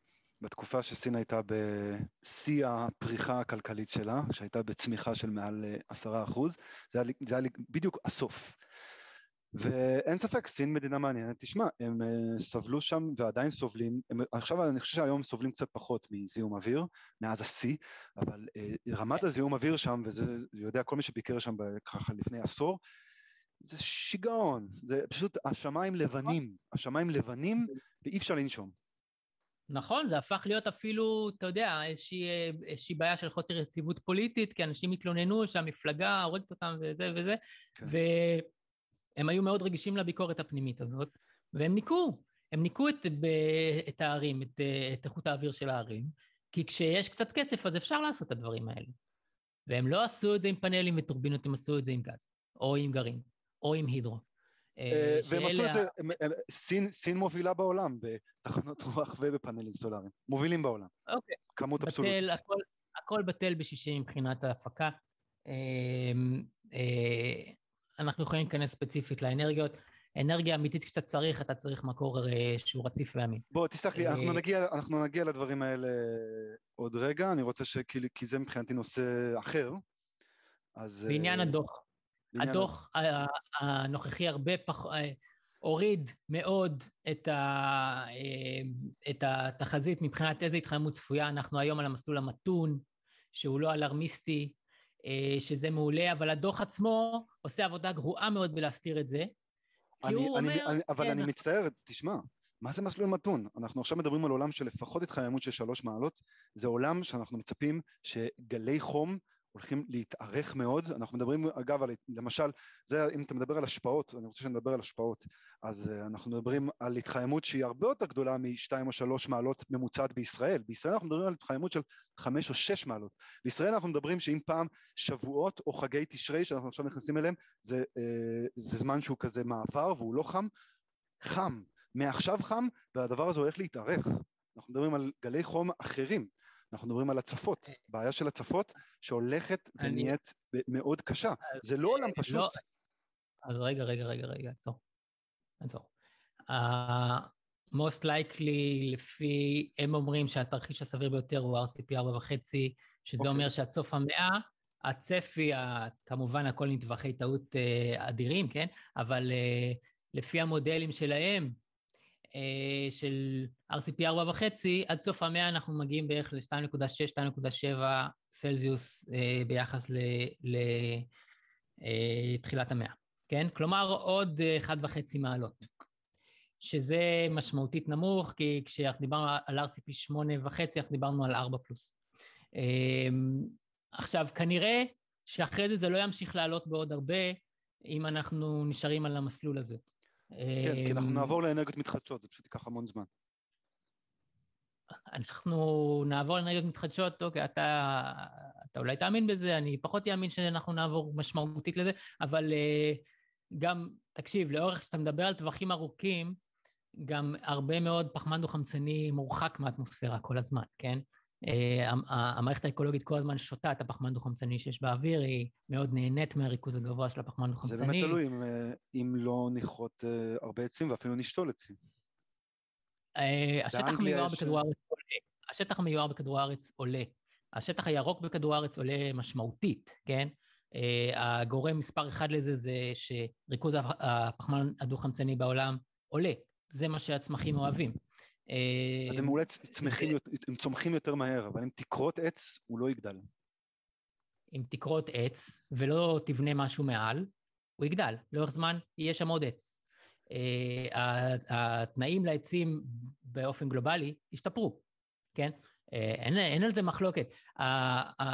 השטח המיוער בכדור הארץ עולה, יש לנו לוויינים ואנחנו יודעים למדוד את זה באופן מאוד מדויק. אני יכול לתת לך את המספר, כי אני רשמתי על זה פוסט, אני לא זוכר את המספר, אבל זה משהו כמו שטח שמקביל לאלסקה פלוס טקסס ביחד, נוסף לעולם מאז אה, שנות ה-80 לדעתי, ב, בשטח מיוער. איפה שאתה עדיין מאבד יערות, זה לא מסיבות אקלימיות, זה מסיבות כלכליות. זה במדינות כמו ברזיל, שהן כולן מכוסות בג'ונגל, אז רמת החיים לא עלתה עדיין ברמה שהם יפסיקו לקרות את העצים.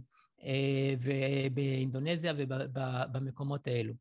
אה, אירופה נהיית יותר מיוערת ממה שהייתה לפני, לא יודע מה. כשאנחנו נולדנו. תשמע, כן. בבריטניה יש עכשיו אה, כל מיני קמפיינים לשתילה של מיליוני עצים, שזה אחלה, זה טוב, זה הכיוון. אוקיי, זה אני, אני מאוד בעד עצים, כן? אבל אתה יודע, גם בישראל שתלו המון עצים, ועכשיו יש שריפות גדולות, אז אומרים, וואי, מה קורה? כן, אתה יודע, האקלים לא מותאם לכזאת צפיפות של עצים, אמ, אז כשאתה שותל אותה מאוד צפוף ואתה שם אורנים דליקים, אז כן, אתה, אתה יוצר בעצמך בעיה סביבתית. בישראל, אז, זה תלוי, אה... בישראל זה באמת תלוי איפה, כי אתה מסכים איתי שבישראל הסיבה ששתלו עצים הייתה בעיקר סיבה פוליטית, אה, רצו, רצו אה, לכסות כפרים שהיו שם. לא, לא, לא, לא נכנס לפוליטיקה, שתלו המון עצים באופן, אה, לא ידעו אולי אז, כן? שתלו גם עצים מסוימים שיגדלו מהר, אבל לאו דווקא את העצים הכי נכון, מתאימים. נכון. היו, היו כל מיני שיקולים, שבתקווה גם בישראל נלמד את הלקחים. האקלים הישראלי הוא סמי-אריד, ואתה לא צריך לשתול פה יערות כל כך צפופים, ואז גם לא לנהל אותם, וגם לשים עצים שהם לא אנדמיים, ואז כשיש שריפה, כן? אז אה, וואלה, אתה יודע, אה, מאוד קשה להשתלט על זה. אותו, אותו כנ"ל קליפורניה, שאין לה אקלים אה, טרופי, והם עדיין שם, אה, טיפחו שם יערות צפופים, והם לא מנהלים אותם, וכשיש להם שריפה זה הופך לפצצה. אז כן, האדם שינה את הסביבה שלו, הוא חשב שכמה שיותר עצים יותר טוב, זה לא בדיוק ככה. אני בעד עצים, אני בעד יערות, אבל אתה, כופה על הטבע איזושהי צפיפות שהוא לא מותאם אליה.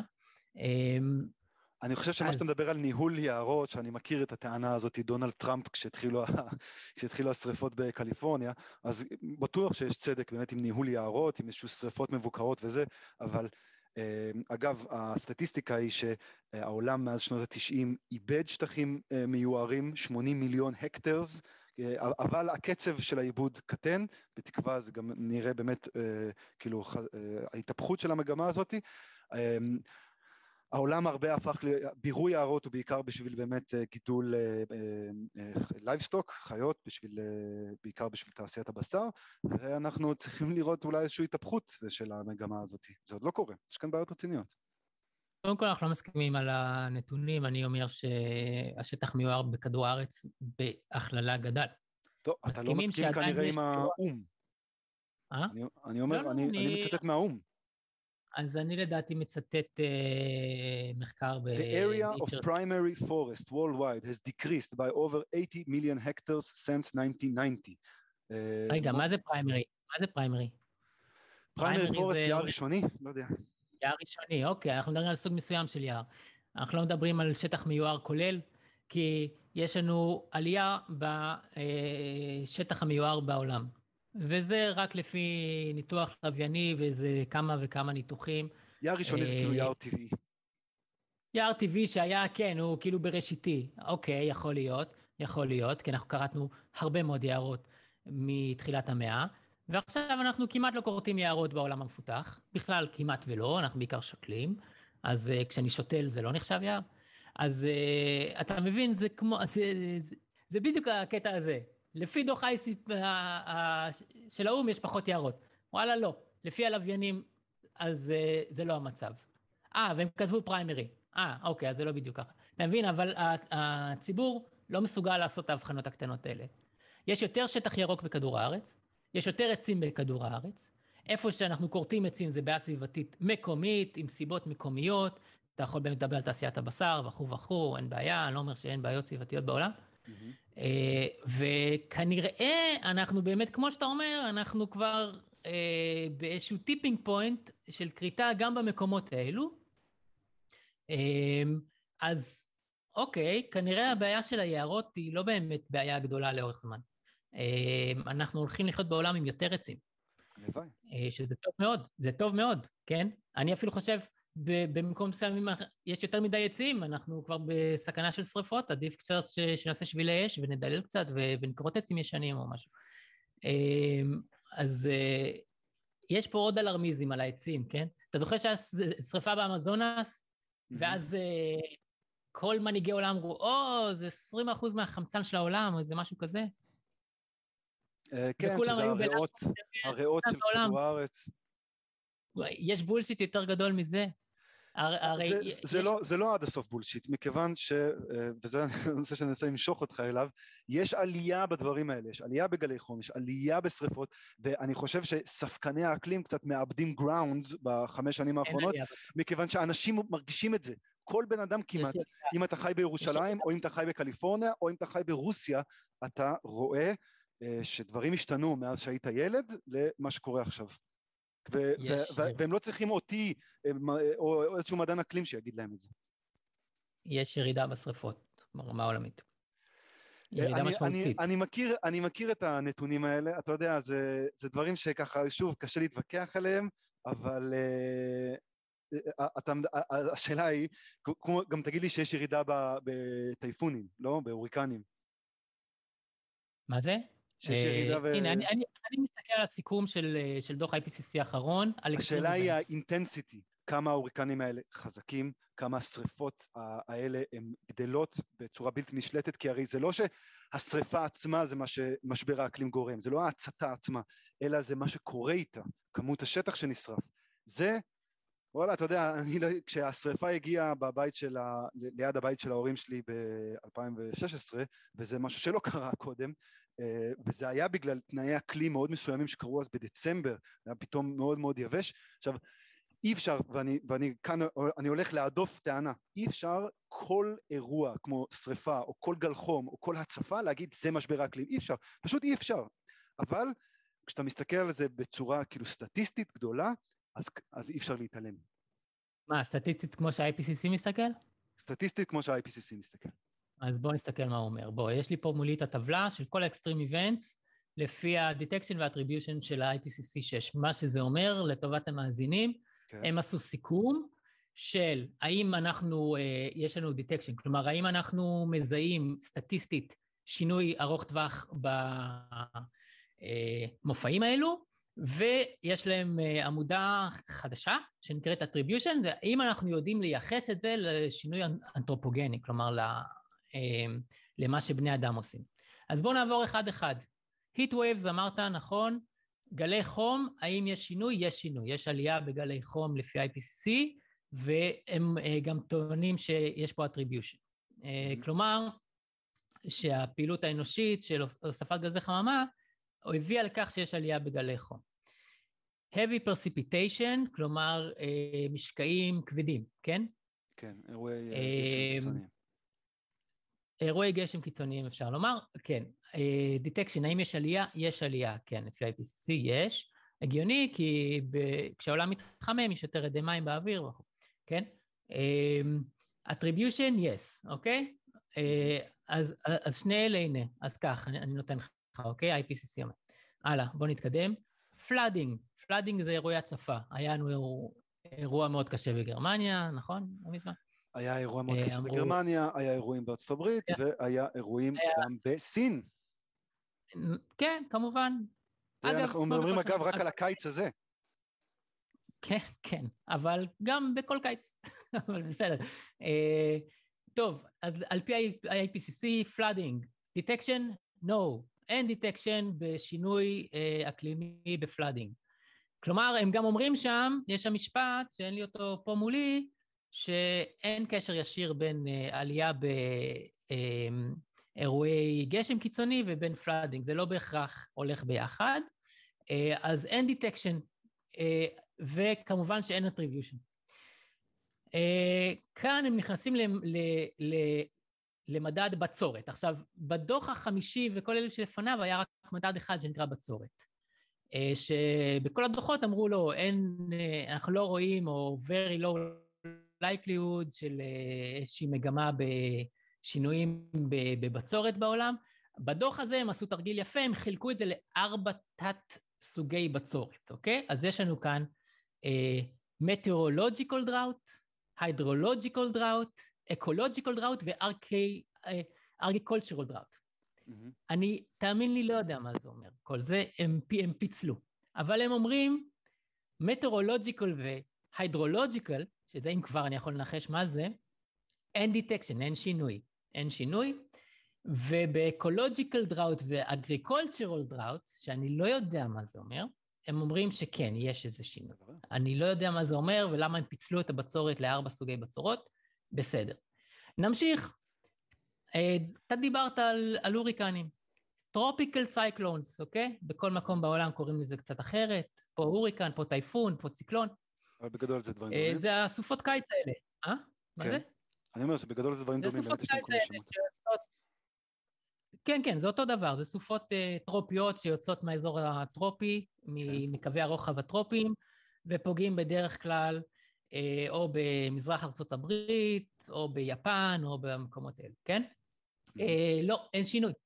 אין, אין detection של שינוי במופעים, אגב, גם לא בעצימות.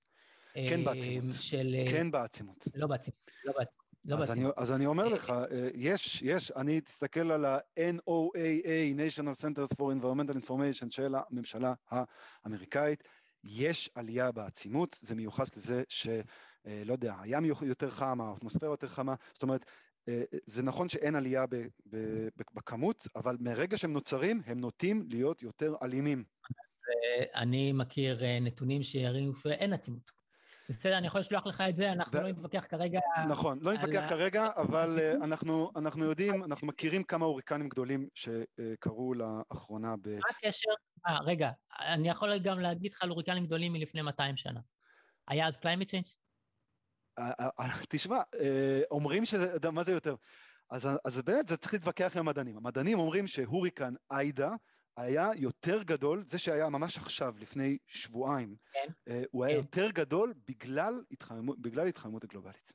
זה, לא, זה הם לא אומרים את זה. הם לא אומרים את זה כי הם לא יודעים את זה. אי אפשר לדעת, אי אפשר לדעת. תשמע, גם אי אפשר לדעת האם תורת האבולוציה נכונה, אבל רוב המדענים מסכימים עליה. אבל אתה יודע מה, אבל אתה יודע מה אתה יכול לעשות עם תורת האבולוציה?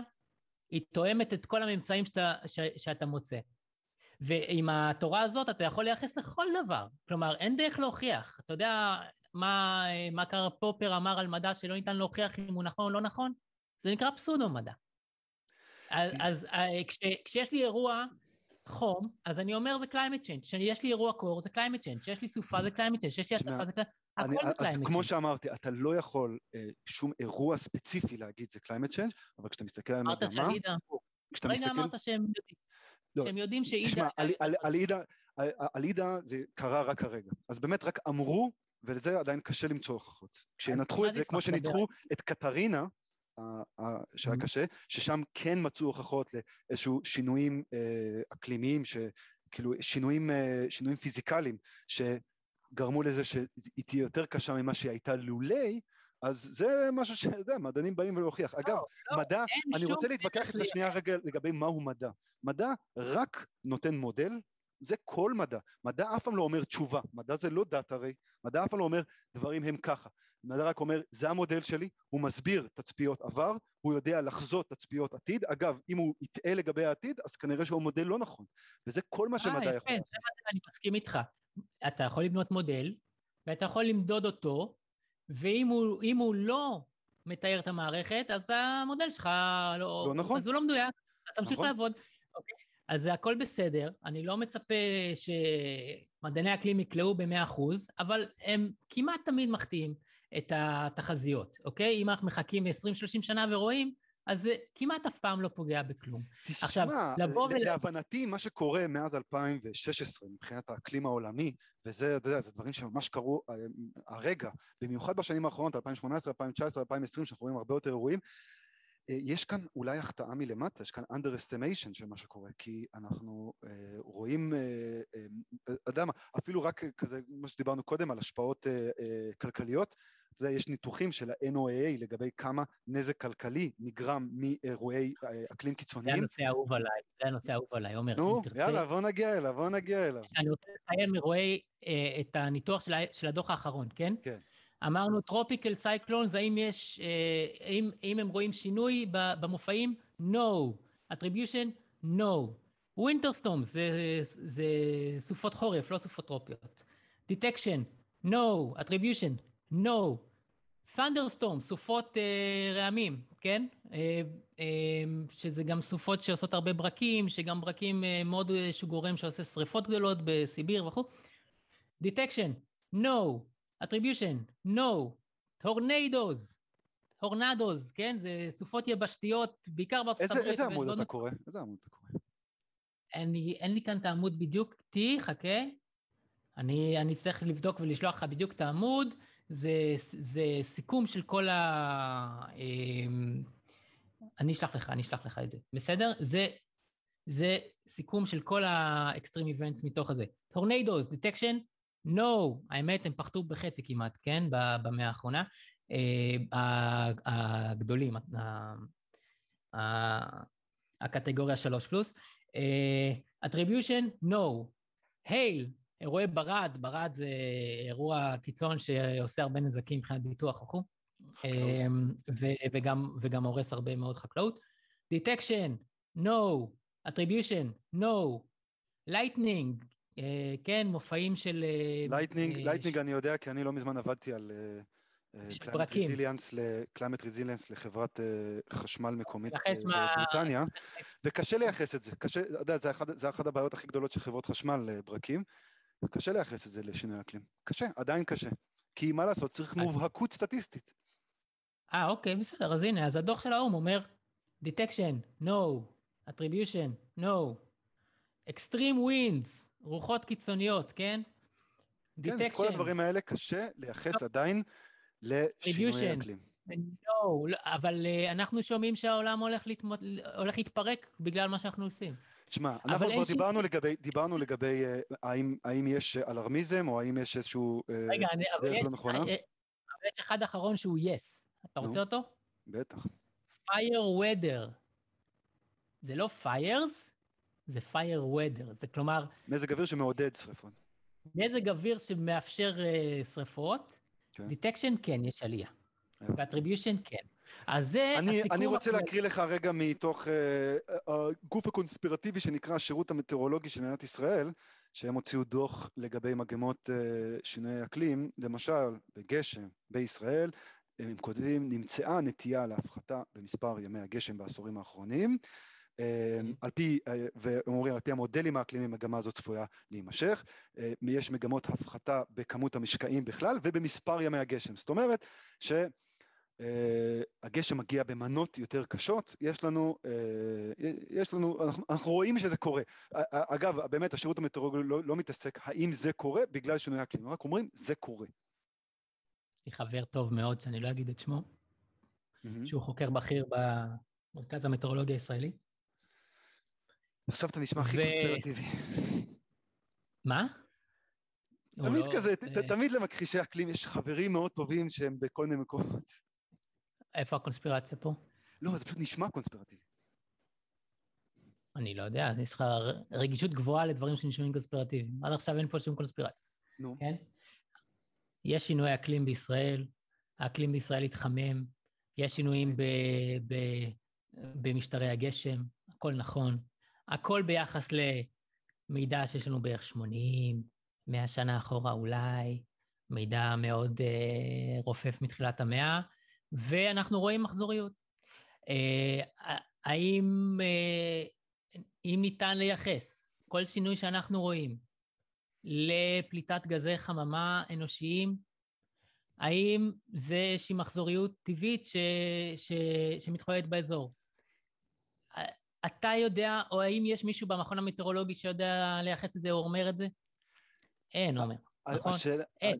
תשמע, בסופו של דבר יש, יש מחקרים במיוחד, במיוחד מהשנים האחרונות, שכן, כבר מייחסים את זה. השאלה היא, אתה יודע, אה, מכחישי האקלים לפני עשור, בכלל אמרו אין התחממות ואין זה, עכשיו אי אפשר, לכולם חם, אתה יודע שכמות הימים החמים מעל 30 מעלות בישראל עלתה פי שלוש רק מלפני עשור, היו 30 ימים אה, של מעל 30 מעלות בשנה, עכשיו יש 90 והמגמה הזאת כנראה בעלייה, קשה להכחיש, אז עכשיו הם אומרים לך תייחס את זה לשינוי אקלים, אבל נראה לי שיהיה לכם ב-2030 יותר קשה, ב-2030 כבר תתקשו כי, כי מה תגידו? אנחנו נצא מכל סייקל uh, uh, שהגיוני שיהיה, ואז מה? העבודה שלך שאתה נכנס אליה היא מאוד מאוד קשה, כי היא תלך ותעשה יותר קשה עם הזמן. כן? אתה חושב? אני חושב. ש... זה, זה קצת הפוך, כי אה, אנחנו שומעים כבר עשרות שנים, תחזיות בלהות, עוד עשר שנים לא יהיה קרח בצפון, ולא יהיו יותר קרחונים, ואנטארקטיקה נמסה וכו'. אתה יודע, זה לא מתממש, זה כלומר, הפוך, אתה יודע... השאלה היא, אתה עכשיו לוקח את כאילו האלרמיזם, או שאתה מדבר באמת על מה שהמדע אומר? כי המדע אומר שהים עולה, הים עולה, הים עולה, עשרה סנטימטר, הים עולה אלפי שנים, הוא עולה בקצב אחיד מאות שנים כבר. כן, אה, ודאי שהוא עולה. תשמע, מה שהמדע אומר, אוקיי, לא מה ש... אה. אה, מה שמכחישי אקלים אומרים, מה שהמדע אומר זה שהים עולה בגלל ההתחממות הגלובלית ושהוא ימשיך לעלות הים עולה מאות שנים. מאות שנים. אנחנו היינו בעידן קרח, היה קילומטרים של קרח מעל החלקים הצפוניים אה, של, של, ואז של הגענו לתקופה, ואז הגענו לתקופה יציבה. אנחנו ב-11 לא, אלף שנים בתקופה יציבה. אבל הקרח ממשיך, אבל הים ממשיך לעלות. אגב, הוא לא עולה רק בגלל אה, המסע של הקרחונים. הקרחונים היבשתיים הם לא הרבה, אין, אין, אין הרבה מים היום בקרח יבשתי. אה, שהוא לא בגרינלנד ובאנטארקטיקה. יש גם uh, התרחבות בגלל הטמפרטורה הגבוהה, כל מיני סיפורים. אני, אה, זה, זה, לא, זה לא מה שמשנה, מה שמשנה זה שהים ימשיך לעלות, ואז אוקיי. וכמה הוא עולה? אוקיי, אז נגיד, אני, אני מכיר שאומרים, בערך הממוצע זה ש... כאילו הממוצע של התחזיות זה בערך מטר עד סוף המאה. זה תלוי, מטר זה משהו שאפשר להסתגל עליו, אתה יודע, בבריטניה יש כבר יישובים שיודעים שהם הולכים אחורה, יש כבר יישובים כאלה. קשה לעשות את זה במקום כמו ניו יורק, ניו יורק תתקשה יותר לעשות את זה, וגם... אה, ממש לא, אבל, אה, אבל בסדר, אני אדבר על הדוח הנוכחי. ניו יורק, אתה, אתה מכיר את ה Dryline בניו יורק? פרויקט ענק שעולה מיליארדים של דולרים, שבעצם זה okay. אוקיי. פארק, פארק שהוא גם אמור אה, לעצור את הים כי במיוחד במקומות, הרי הים עולה זה לא רק שהים עולה ומציף אותם, זה אומר שגם אה, כשיבוא, כשתהיה סופה, הים יהיה יותר גבוה בסופה בגלל שהוא יותר גבוה באופן כללי. ניו יורק okay. אוקיי. מפחדים מזה, הם יודעים למה הם מפחדים מזה. זה בסדר, אתה יודע, האדם מתמודד עם, עם עלייה וירידה ב, ב, ב, במפלס הים מאז ומתמיד, וכן, היה צריך לפעמים להזיז את קו המבנים שלו אחורה כל כמה עשרות שנים או קדימה. יש לנו היום, אה, אתה, אתה גר באנגליה, לא? Mm-hmm. איי, חבל שאין לי פה את השם של המקום, שיש אה, טירה שהרומאים בנו, מבצר ימי, זה אמור להיות כאילו נמל, באמצע היבשה. היו אה, שינויים אה, אקלימיים גם אז. אה, אה, יש לנו בקיסריה עתיקות של, אה, אה, שהן מתחת למים היום. מפלס הים עולה לאיטו בממוצע כבר אה, מאז שיצאנו מעידן הקרח, לפעמים הוא עצר, לפעמים הוא קצת ירד בחזרה, אגב, יש כל מיני תהליכים. אגב, את העתיקות בקיסריה אני במקרה מכיר, והסיבה שהם בתוך הים, זה מייחסים את זה לצונאמי שהיה בים התיכון, ולא לעליית פני הים. פשוט הצונאמי הלך ולקח את זה לתוך הים, הפיל את זה לתוך הים, את, את הנמל הלא טבעי שהם בנו. אז זה לא מיוחס, okay. אוקיי. מה שאתה אומר בקיסריה לא מיוחס לעליית... עליית פני הים זה תהליך אה, אה, איטי ורציף, שאנחנו נדע להתמודד איתו. קו החוף תמיד יהיה האזור הבעל הערך הכלכלי הגבוה ביותר לאדם, ואם תצטרך לעשות התאמות כל 50 שנה, אה, כי אה, הים עלה ב-30 סנטימטר. אה, אבל חלק ממה שאומרים שזה... 100 שנה, אה? חלק ממה שאומרים זה שזה unprecedented מה שקורה עכשיו, ושזה, הקצב הוא, uh, הקצב הוא לא מה שאנחנו, uh, מה, זה, זה לא, לא, לא עדיין, יש פלקצואציות uh, טבעיות של סנטימטר פה, סנטימטר שם, אנחנו... לא uh, סנטימטר, זה הולך במילימטרים, בממוצע עולמי, בממוצע עולמי זה עולה בשני מילימטר בשנה, שזה אומר במאה שנה, עשרים שנה. עכשיו יש ויכוח אם יש האצה, ואולי זה שלושה מילימטרים בשנה, אז זה שלושים סנטימטר במאה. אז קודם כל אני מבטיח לך שאף אחד לא הולך לטבוע. ואני גם יכול להבטיח לך שבזמן... זה לא קשור לאף אחד הולך לטבוע. תגיד, עשית קורס אה, הידרוליקה עם מיקי שטיסיאני? כן, עשיתי. עשית. אז הוא, אני כן. זוכר אותו, הוא אומר לנו שהוא, אתה יודע, הוא, הוא כבר פרש, הוא בפנסיה, אבל, ואני, אה, כן. זה היה בדיוק הקורסים האחרונים שלו, והוא אמר, מה, ש, מה שאותו מטריד בעניין של עליית אה, פני הים בישראל, זה מה שיקרה לפן הביני שזה ה, כאילו המלאכה של האקוויפרים. זה לא רק, כן. זה לא רק הטבעה שלנו, אלא זה, לעליית פני הים יש, יש כל מיני דברים. זה, זה, זה דבר די דרמטי. בוא, אני אספר לך על מקום שאתה אולי לא שמעת עליו, קוראים לו הולנד. הולנד זו מדינה בצפון אירופה. הולנד משקיעה המון המון כסף בשביל לשמור הרבה מהחלקים של מתחת פני הים. אף אחד לא מתנגד להשקיע כסף במה שחשוב. אה, הולנד זו מדינה אה, בצפון אירופה, לא הרבה שמעו עליה.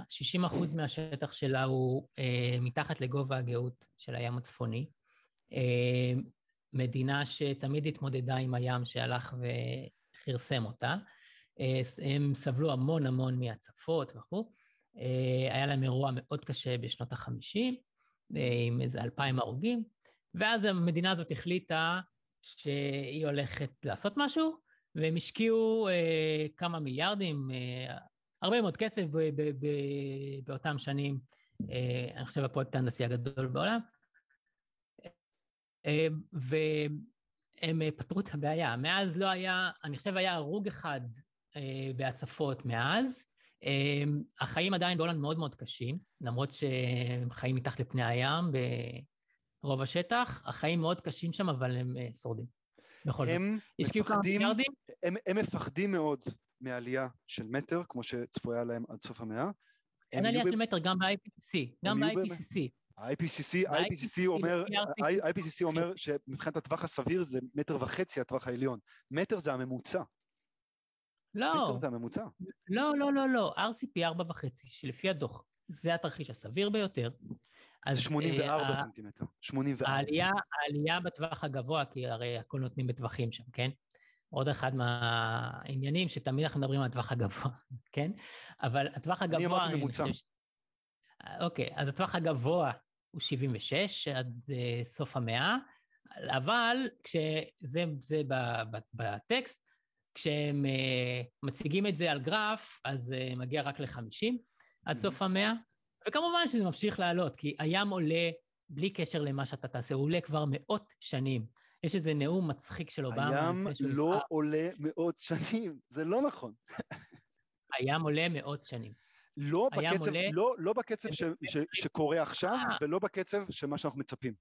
הפלקצואציות היו משהו של חמש סנטימטר, אנחנו כבר עכשיו מדברים על עשרה סנטימטר. זה, לא, לא, לא, לא, לא. בתקופה שבני בקצב... האדם היו על כדור הארץ, לא קרה אף פעם. תקשיב, הוא עולה בקצב של שני מילימטר כבר מאות שנים, שזה בממוצע, שאכן יש תקופות שזה פתאום מואץ, יש תקופות שפחות, מכל מיני סיבות, כן? אה, ואין גם מאיפה להביא את המים האלה ש, ש, ש, שהולכים לעשות את ההאצה הזאת. כלומר, מאיפה אתה יכול להביא עכשיו מים שימלאו את אה, הים עד כדי כך? יש לך הרבה מקורות. יש לך את אנטארקטיקה, ששם רוב המים הכלואים. אני, אני לא בטוח שכדאי לנו להיכנס לכל המדע הזה, כן? כי אנחנו בעצם, כאן אנחנו אולי מגיעים פה לאיזה ריפט בינינו, בסדר? כי אה, אנחנו מתווכחים כאן על מה המדע אומר. עד עכשיו לא התווכחנו על מה המדע אומר. המדע אומר... ואני גם אומר לך מתוך הדוח ה-IPCC. יש עלייה שהיא unprecedented, לא, לא קרתה קודם. טוב, אוקיי, אז... והשאלה עוד מה יקרה בעתיד. ה-IPCC יכול להיות אומר, יכול להיות אומר שזה הולך להאיץ, כן? אוקיי, אנחנו עדיין מדברים על מילימטרים בשנה, אנחנו עדיין מדברים על קצב שהוא באמת אה, אה, אה, יאפשר לכל מדינה לבצע את ההתאמות שלה, להגן על החוף שלה, להזיז אחורה קצת תשתיות חיוניות. זו שאלה. בכל זאת, אתה בונה בניין, בכל זאת, אתה בונה בניין... המדע לא אומר גם את זה. המדע לא אומר גם את זה. אנחנו לא יודעים. המדע לא אומר שום דבר אנחנו לא יודעים כמה קשה יהיה. כאילו, א', בטוח באמת, אה, ואנחנו נדבר על זה, שמדינות עניות כמו בנגלדש יהיה להם בעיות, אה, כי הם לא יוכלו לגייס את הכסף שצריך בשביל להגן על ה... כבר היום 60% מקו החוף שלה יש לו הגנת surge protection. 60 אחוז, וזה ימשיך. השאלה היא לאן זה הולך. כמות ההצפות בבנגלדש בירידה, כמות המתים מהצפות בירידה. אפילו המדינה נהיה אחת העניות בעולם. כן, הם אה, שותלים mangroves בזה, הם אה, שמים... אה, הם לוקחים טכנולוגיה פרימיטיבית, הם לוקחים צמיגים וקושרים אותם כעמודים אחד על השני בשרשראות ושמים בים, ועל זה, על זה גדלים להם קורלס אוקיי. וכאלה זה, וזה בולם... השאלה היא מה יקרה עם זה בעתיד. מה זאת אומרת מה יקרה? השאלה מה יקרה בעתיד. תראה, פה אנחנו מגיעים לטענה העיקרית שלי, שהיא, יש שינוי אקלים, אבל היכולת שלנו להתמודד איתו היא הרבה יותר גדולה מהשינוי עצמו. כלומר, אקלים מעולם לא היה פחות בעיה. בכל התהליך הזה שאנחנו רואים שיש שינוי אקלים וכו' וכו' וכו', מספר האנשים שמתים באירועי אקלים ירד ב-99 אחוז. וזה בזמן שהכפלנו את האוכלוסייה פה פי שמונה בערך. אה, כמה אנשים מתו, כמה אנשים מתו בהוריקן עאידה עכשיו, לפני שבוע? 60. 90? 64. תראה, אתה סופר רק את אלה שמתו בארצות הברית, גם מתו בקוסטה ריקה או משהו. יאללה, קח. אנחנו... אני מכיר את הטענות האלה של... אני מכיר את הטענות האלה של מייקל לומבורג, ואני רוצה להגיד שהסטטיסטיקאים יכולים לעשות כל מיני משחקים עם סטטיסטיקה, אבל הדברים האלה לא מוכרעים. יש אנשים מתים יש גם אה, בעיה שהיא לא מקומטת של ירידה בפרודקטיביות שמגיעה מאירועים כאלה. יש בעיה. אפשר לשחק בסטטיסטיקה, אם אתה רוצה, אה, באמת, אה, לא גרטה טנברג לא מזמן שיבחה את בריטניה שהיא טובה בלשחק בסטטיסטיקה, אבל, אבל לא השאלה היא מה העתיד. כמה היום, בת 18, ומה היא חושבת. עם כל הכבוד, באמת, בוא נדבר על דברים רציניים ולא על גרטה טנברג. אז אני רוצה להגיד לך, סטטיסטיקה, מה סטטיסטיקה? למדוד את, את האימפקט הכלכלי של אה, אירועים קיצוניים על כלכלת העולם. זה מעניין או לא מעניין? מאוד מעניין וקשה. וזה קשה. בירידה. כלומר, לא- ההוצאה, זה... חלק מהתוצר היא בירידה. תשמע, העובדה היא שנורדאוס, שאתה ציטטת אותו קודם, הוא אמר שאיפשהו באזור שתיים וחצי מעלות, אנחנו, אה, ל, אה, זאת אומרת, לעשות משהו לגבי משבר האקלים זה יותר שווה כלכלית מאשר אה, אה, לעשות אדפטיישן, להתכונן, אפילו הוא אמר את זה, נכון? הבחור הזה. לא, נורדאוט אומר שהטמפרטורה האופטימלית לכוון אליה היא 3.25, וזה האופטימום הכלכלי. והוא מתעסק בכלכלה, הוא לא מתעסק במדע, אקלים או מה יקרה. חד משמעית, אבל הוא... סבבה, אני מכיר שתיים וחצי, אבל העניין הוא שגם יש כאן עניין אה, כלכלי, עזוב אותך עכשיו מאפילו הפחדות לגבי כמה אנשים ימותו, יש, שווה, שווה להשקיע. שווה להשקיע. להשקיע במה? לא, כשאני משקיע משהו, אני עושה עלות תועלת. עלות תועלת. אם אני רואה שאני יכול להשקיע כמה מיליארדים ב... אה, אה, ב-reinforcements ובאדפטציה ובהיערכות, וזה יחסוך לי עלויות של אה, מאות מיליארדים בנזקים בעתיד, אז זו השקעה טובה. אם טוב. אתה רוצה שאני אקח עכשיו טריליונים ואשקיע אותם בניסיון לשנות את אקלים כדור הארץ, ולחשוב שאם אני אשנה את האקלים, אני לא אכתוב סופות, ואני לא אכתוב זה וזה, זה פסודו מדע. אתה עדיין תכתוב את הסופות, כי היו סופות גם הרבה לפני okay. אוקיי. שהיית פה בכלל. ما, מה שאתה לא מכנה לא פסודו מדע, הוא היום, באמת, כמו שאנחנו יודעים, הקונצנזוס המדעי, ומעבר לא, לזה, לא אני, רוצה להגיד, אני רוצה להגיד שמאז ועידת אה, קטוביץ 2018, יש הסכמה שמבחינה כלכלית, את הכסף שאנחנו משקיעים, חצי בערך צריך ללכת לאדפטציה. אין ספק, צריך להשקיע המון המון באדפטציה. כמו שאמרתי לך, זה בדיוק מה שאני מתעסק בו, climate resilience. קודם כל אני שמח שאתה מתעסק בצד הנכון של המשוואה. כי הטכנולוגיה מנצחת כל uh, סופה וזה, כלומר, בממוצע אתה תהיה הרבה יותר חסין, הרבה יותר עמיד, אתה, אתה מה, אבל, אבל פחות... קל לי, קל לי, כי אני, אני, אני מסתכל רק על, אה, לא מבקשים ממני להסתכל על 2100, מבקשים ממני להסתכל מה קורה עד 2050, מקסימום. אז עד 2050 יחסית אפשר לדעת מה הולך לקרות ויחסית אפשר להתכונן לזה, אבל השאלה האמיתית היא, מה, ובגלל זה גרטה טנברג היא לא מאוד חכמה אבל היא סמל, הבעיה האמיתית היא מה קורה ב-2100 והלאה. האם, האם מ-2100 והלאה אנחנו מדברים על קטסטרופה? ויש יש הסכמה. אנשים יושבים ומתכננים תקציבים 100 שנה קדימה. כלומר, אתה יודע כמה, ברור שלא. איזה טכנולוגיות בכלל יהיו אתה מבין כמה זה בדיחה לחשוב ב-2100 שאנחנו אה, אני לא יודע אם זה בדיחה, כאן אנחנו נכנסים לפילוסופיה. תקשיב, לחשוב שאנחנו צריכים לקחת מיסים מהאוכלוסייה שלנו ולבנות טורבינות ופאנלים, ואז לא יהיו שרפות, ואז לא יהיו סופות, ואז... זה, זה פסודו-מדע. אה, אתה, אתה יכול להגיד, אה, כן, יש שינוי אקלים, אה, הטכנולוגיה שיש לי היום, אני יכול להשקיע את כל הכסף שיש לי, וגם לפי המדע הידוע לי, זה לא הולך לשנות הרבה, נכון? וגם אם לא כל העולם עושה את זה ביחד בכלל, אין פה על מה לדבר. אז מה עוד אני יכול לעשות עם הכסף? אה, כן, אני יכול לעשות אה, איזושהי חומת ים, ואז אני לא אחטוף את הסופה מהים, או הים לא יבלע לי את התשתיות שלי, או אה, אני אעשה ניהול יערות, או אני אעשה ככה וככה, ואני חסין.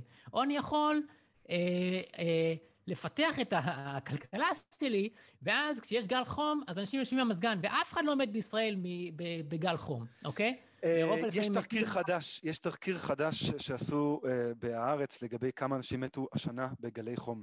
אה, ודווקא הם טוענים, איך קשה, איך קשה אה, לדעת אה, האם אנשים מתו, אבל הם כן מצאו תמותה עודפת במאי 2020 בגל חום חריג, 157 איש מתו מעבר לצפוי. 157, תגיד, זה הרבה, זה מעט, לא יודע. וואו, אבל... וואו, וואו, וכמה אנשים מתו בקור?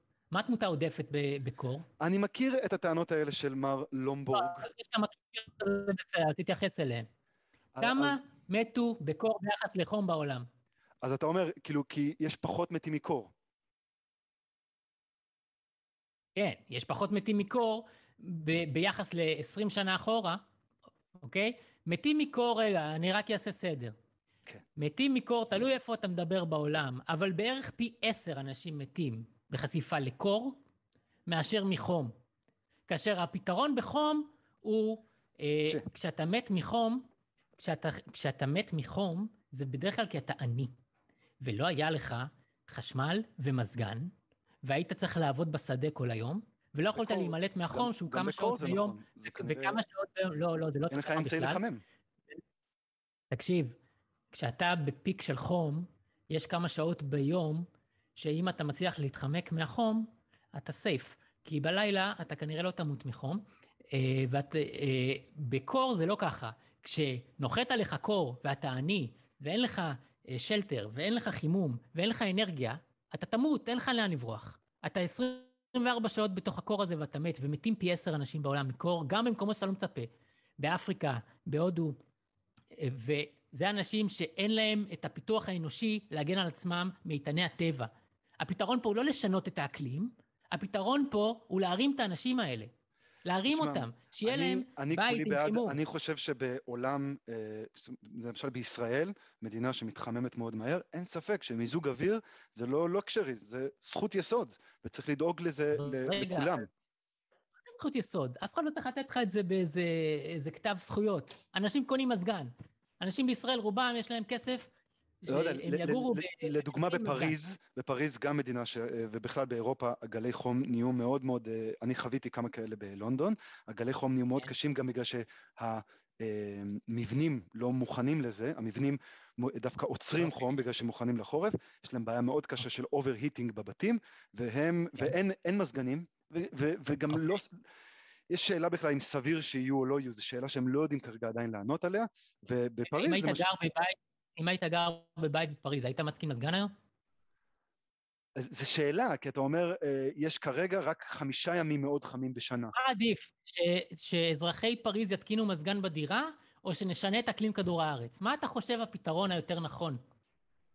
אז תשמע, העניין עם לשנות את אקלים כדור הארץ, רק השאלה היא, אוקיי, אם, אם עכשיו אה, כדור הארץ ב-2100 הולך להיות אה, אקלים שאי אפשר לחיות בו גם עם מזגן אפשר לחיות בו.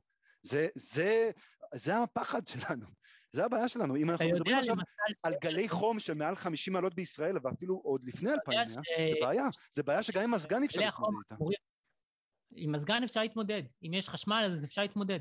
בוודאי שאפשר להתמודד. אנחנו, אנחנו מדברים על עולם שהוא מאוד מאוד בעייתי, מאוד מאוד בעייתי. אנחנו מדברים על עולם עם התחממות מתונה, וזה על פי הדוח האחרון. אנחנו לא מדברים על עולם של, של החמש-שש מעלות, אנחנו כבר לא בשיח הזה.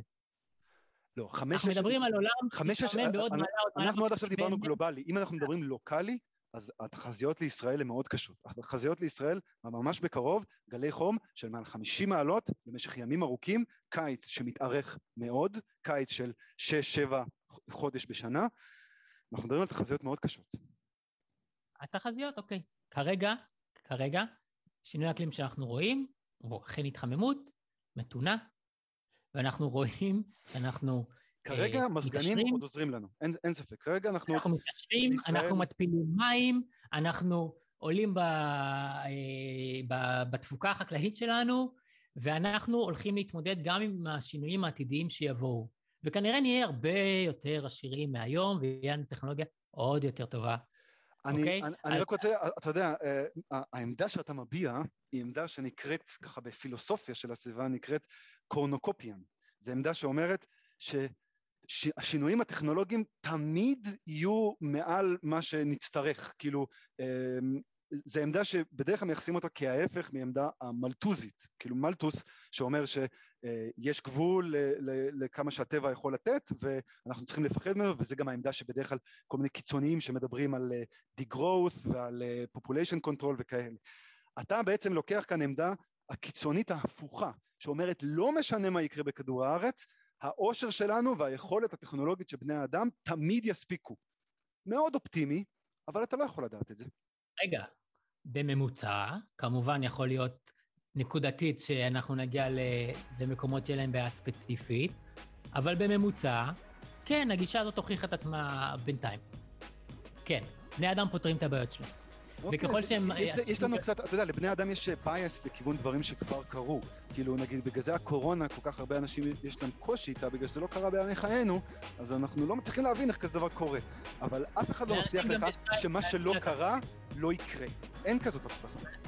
אנשים גם יש להם bias לתת משקל לתחזיות הכי נוראיות. נכון. יש גם bias כזה. אה, שהוא הוכיח את עצמו לאורך ההיסטוריה שהוא לא נכון. זה לא אומר שלא יהיו בעיות.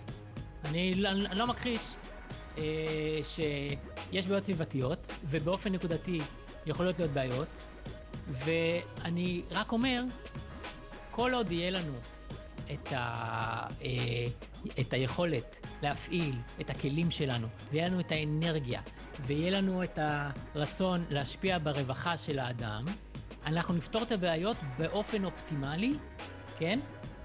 ואני אה, אה, לא רואה שום דרך שאנחנו, העולם בעוד עשרות שנים, יהיה עולם פחות טוב מהעולם של היום. בלי קשר למה האקלים יעשה, והוא כנראה לא הולך לעשות הרבה ביחס להיום, וזה גם לפי ה-IPCC. אז עוד מעלה, עוד מעלה וחצי. אוקיי, אוקיי. תראה את העולם שאנחנו חיים בו היום, זה עולם של רק מעלה אחת, כן? תראה, העולם, כן, הוא על פי כל מדד אנושי הוא הטוב ביותר בהיסטוריה. יש לך... אין ספק, אה, אנחנו מבחינה טכנולוגית במקום מאוד מאוד טוב, אבל האקלים כבר מראה סימנים בעייתיים.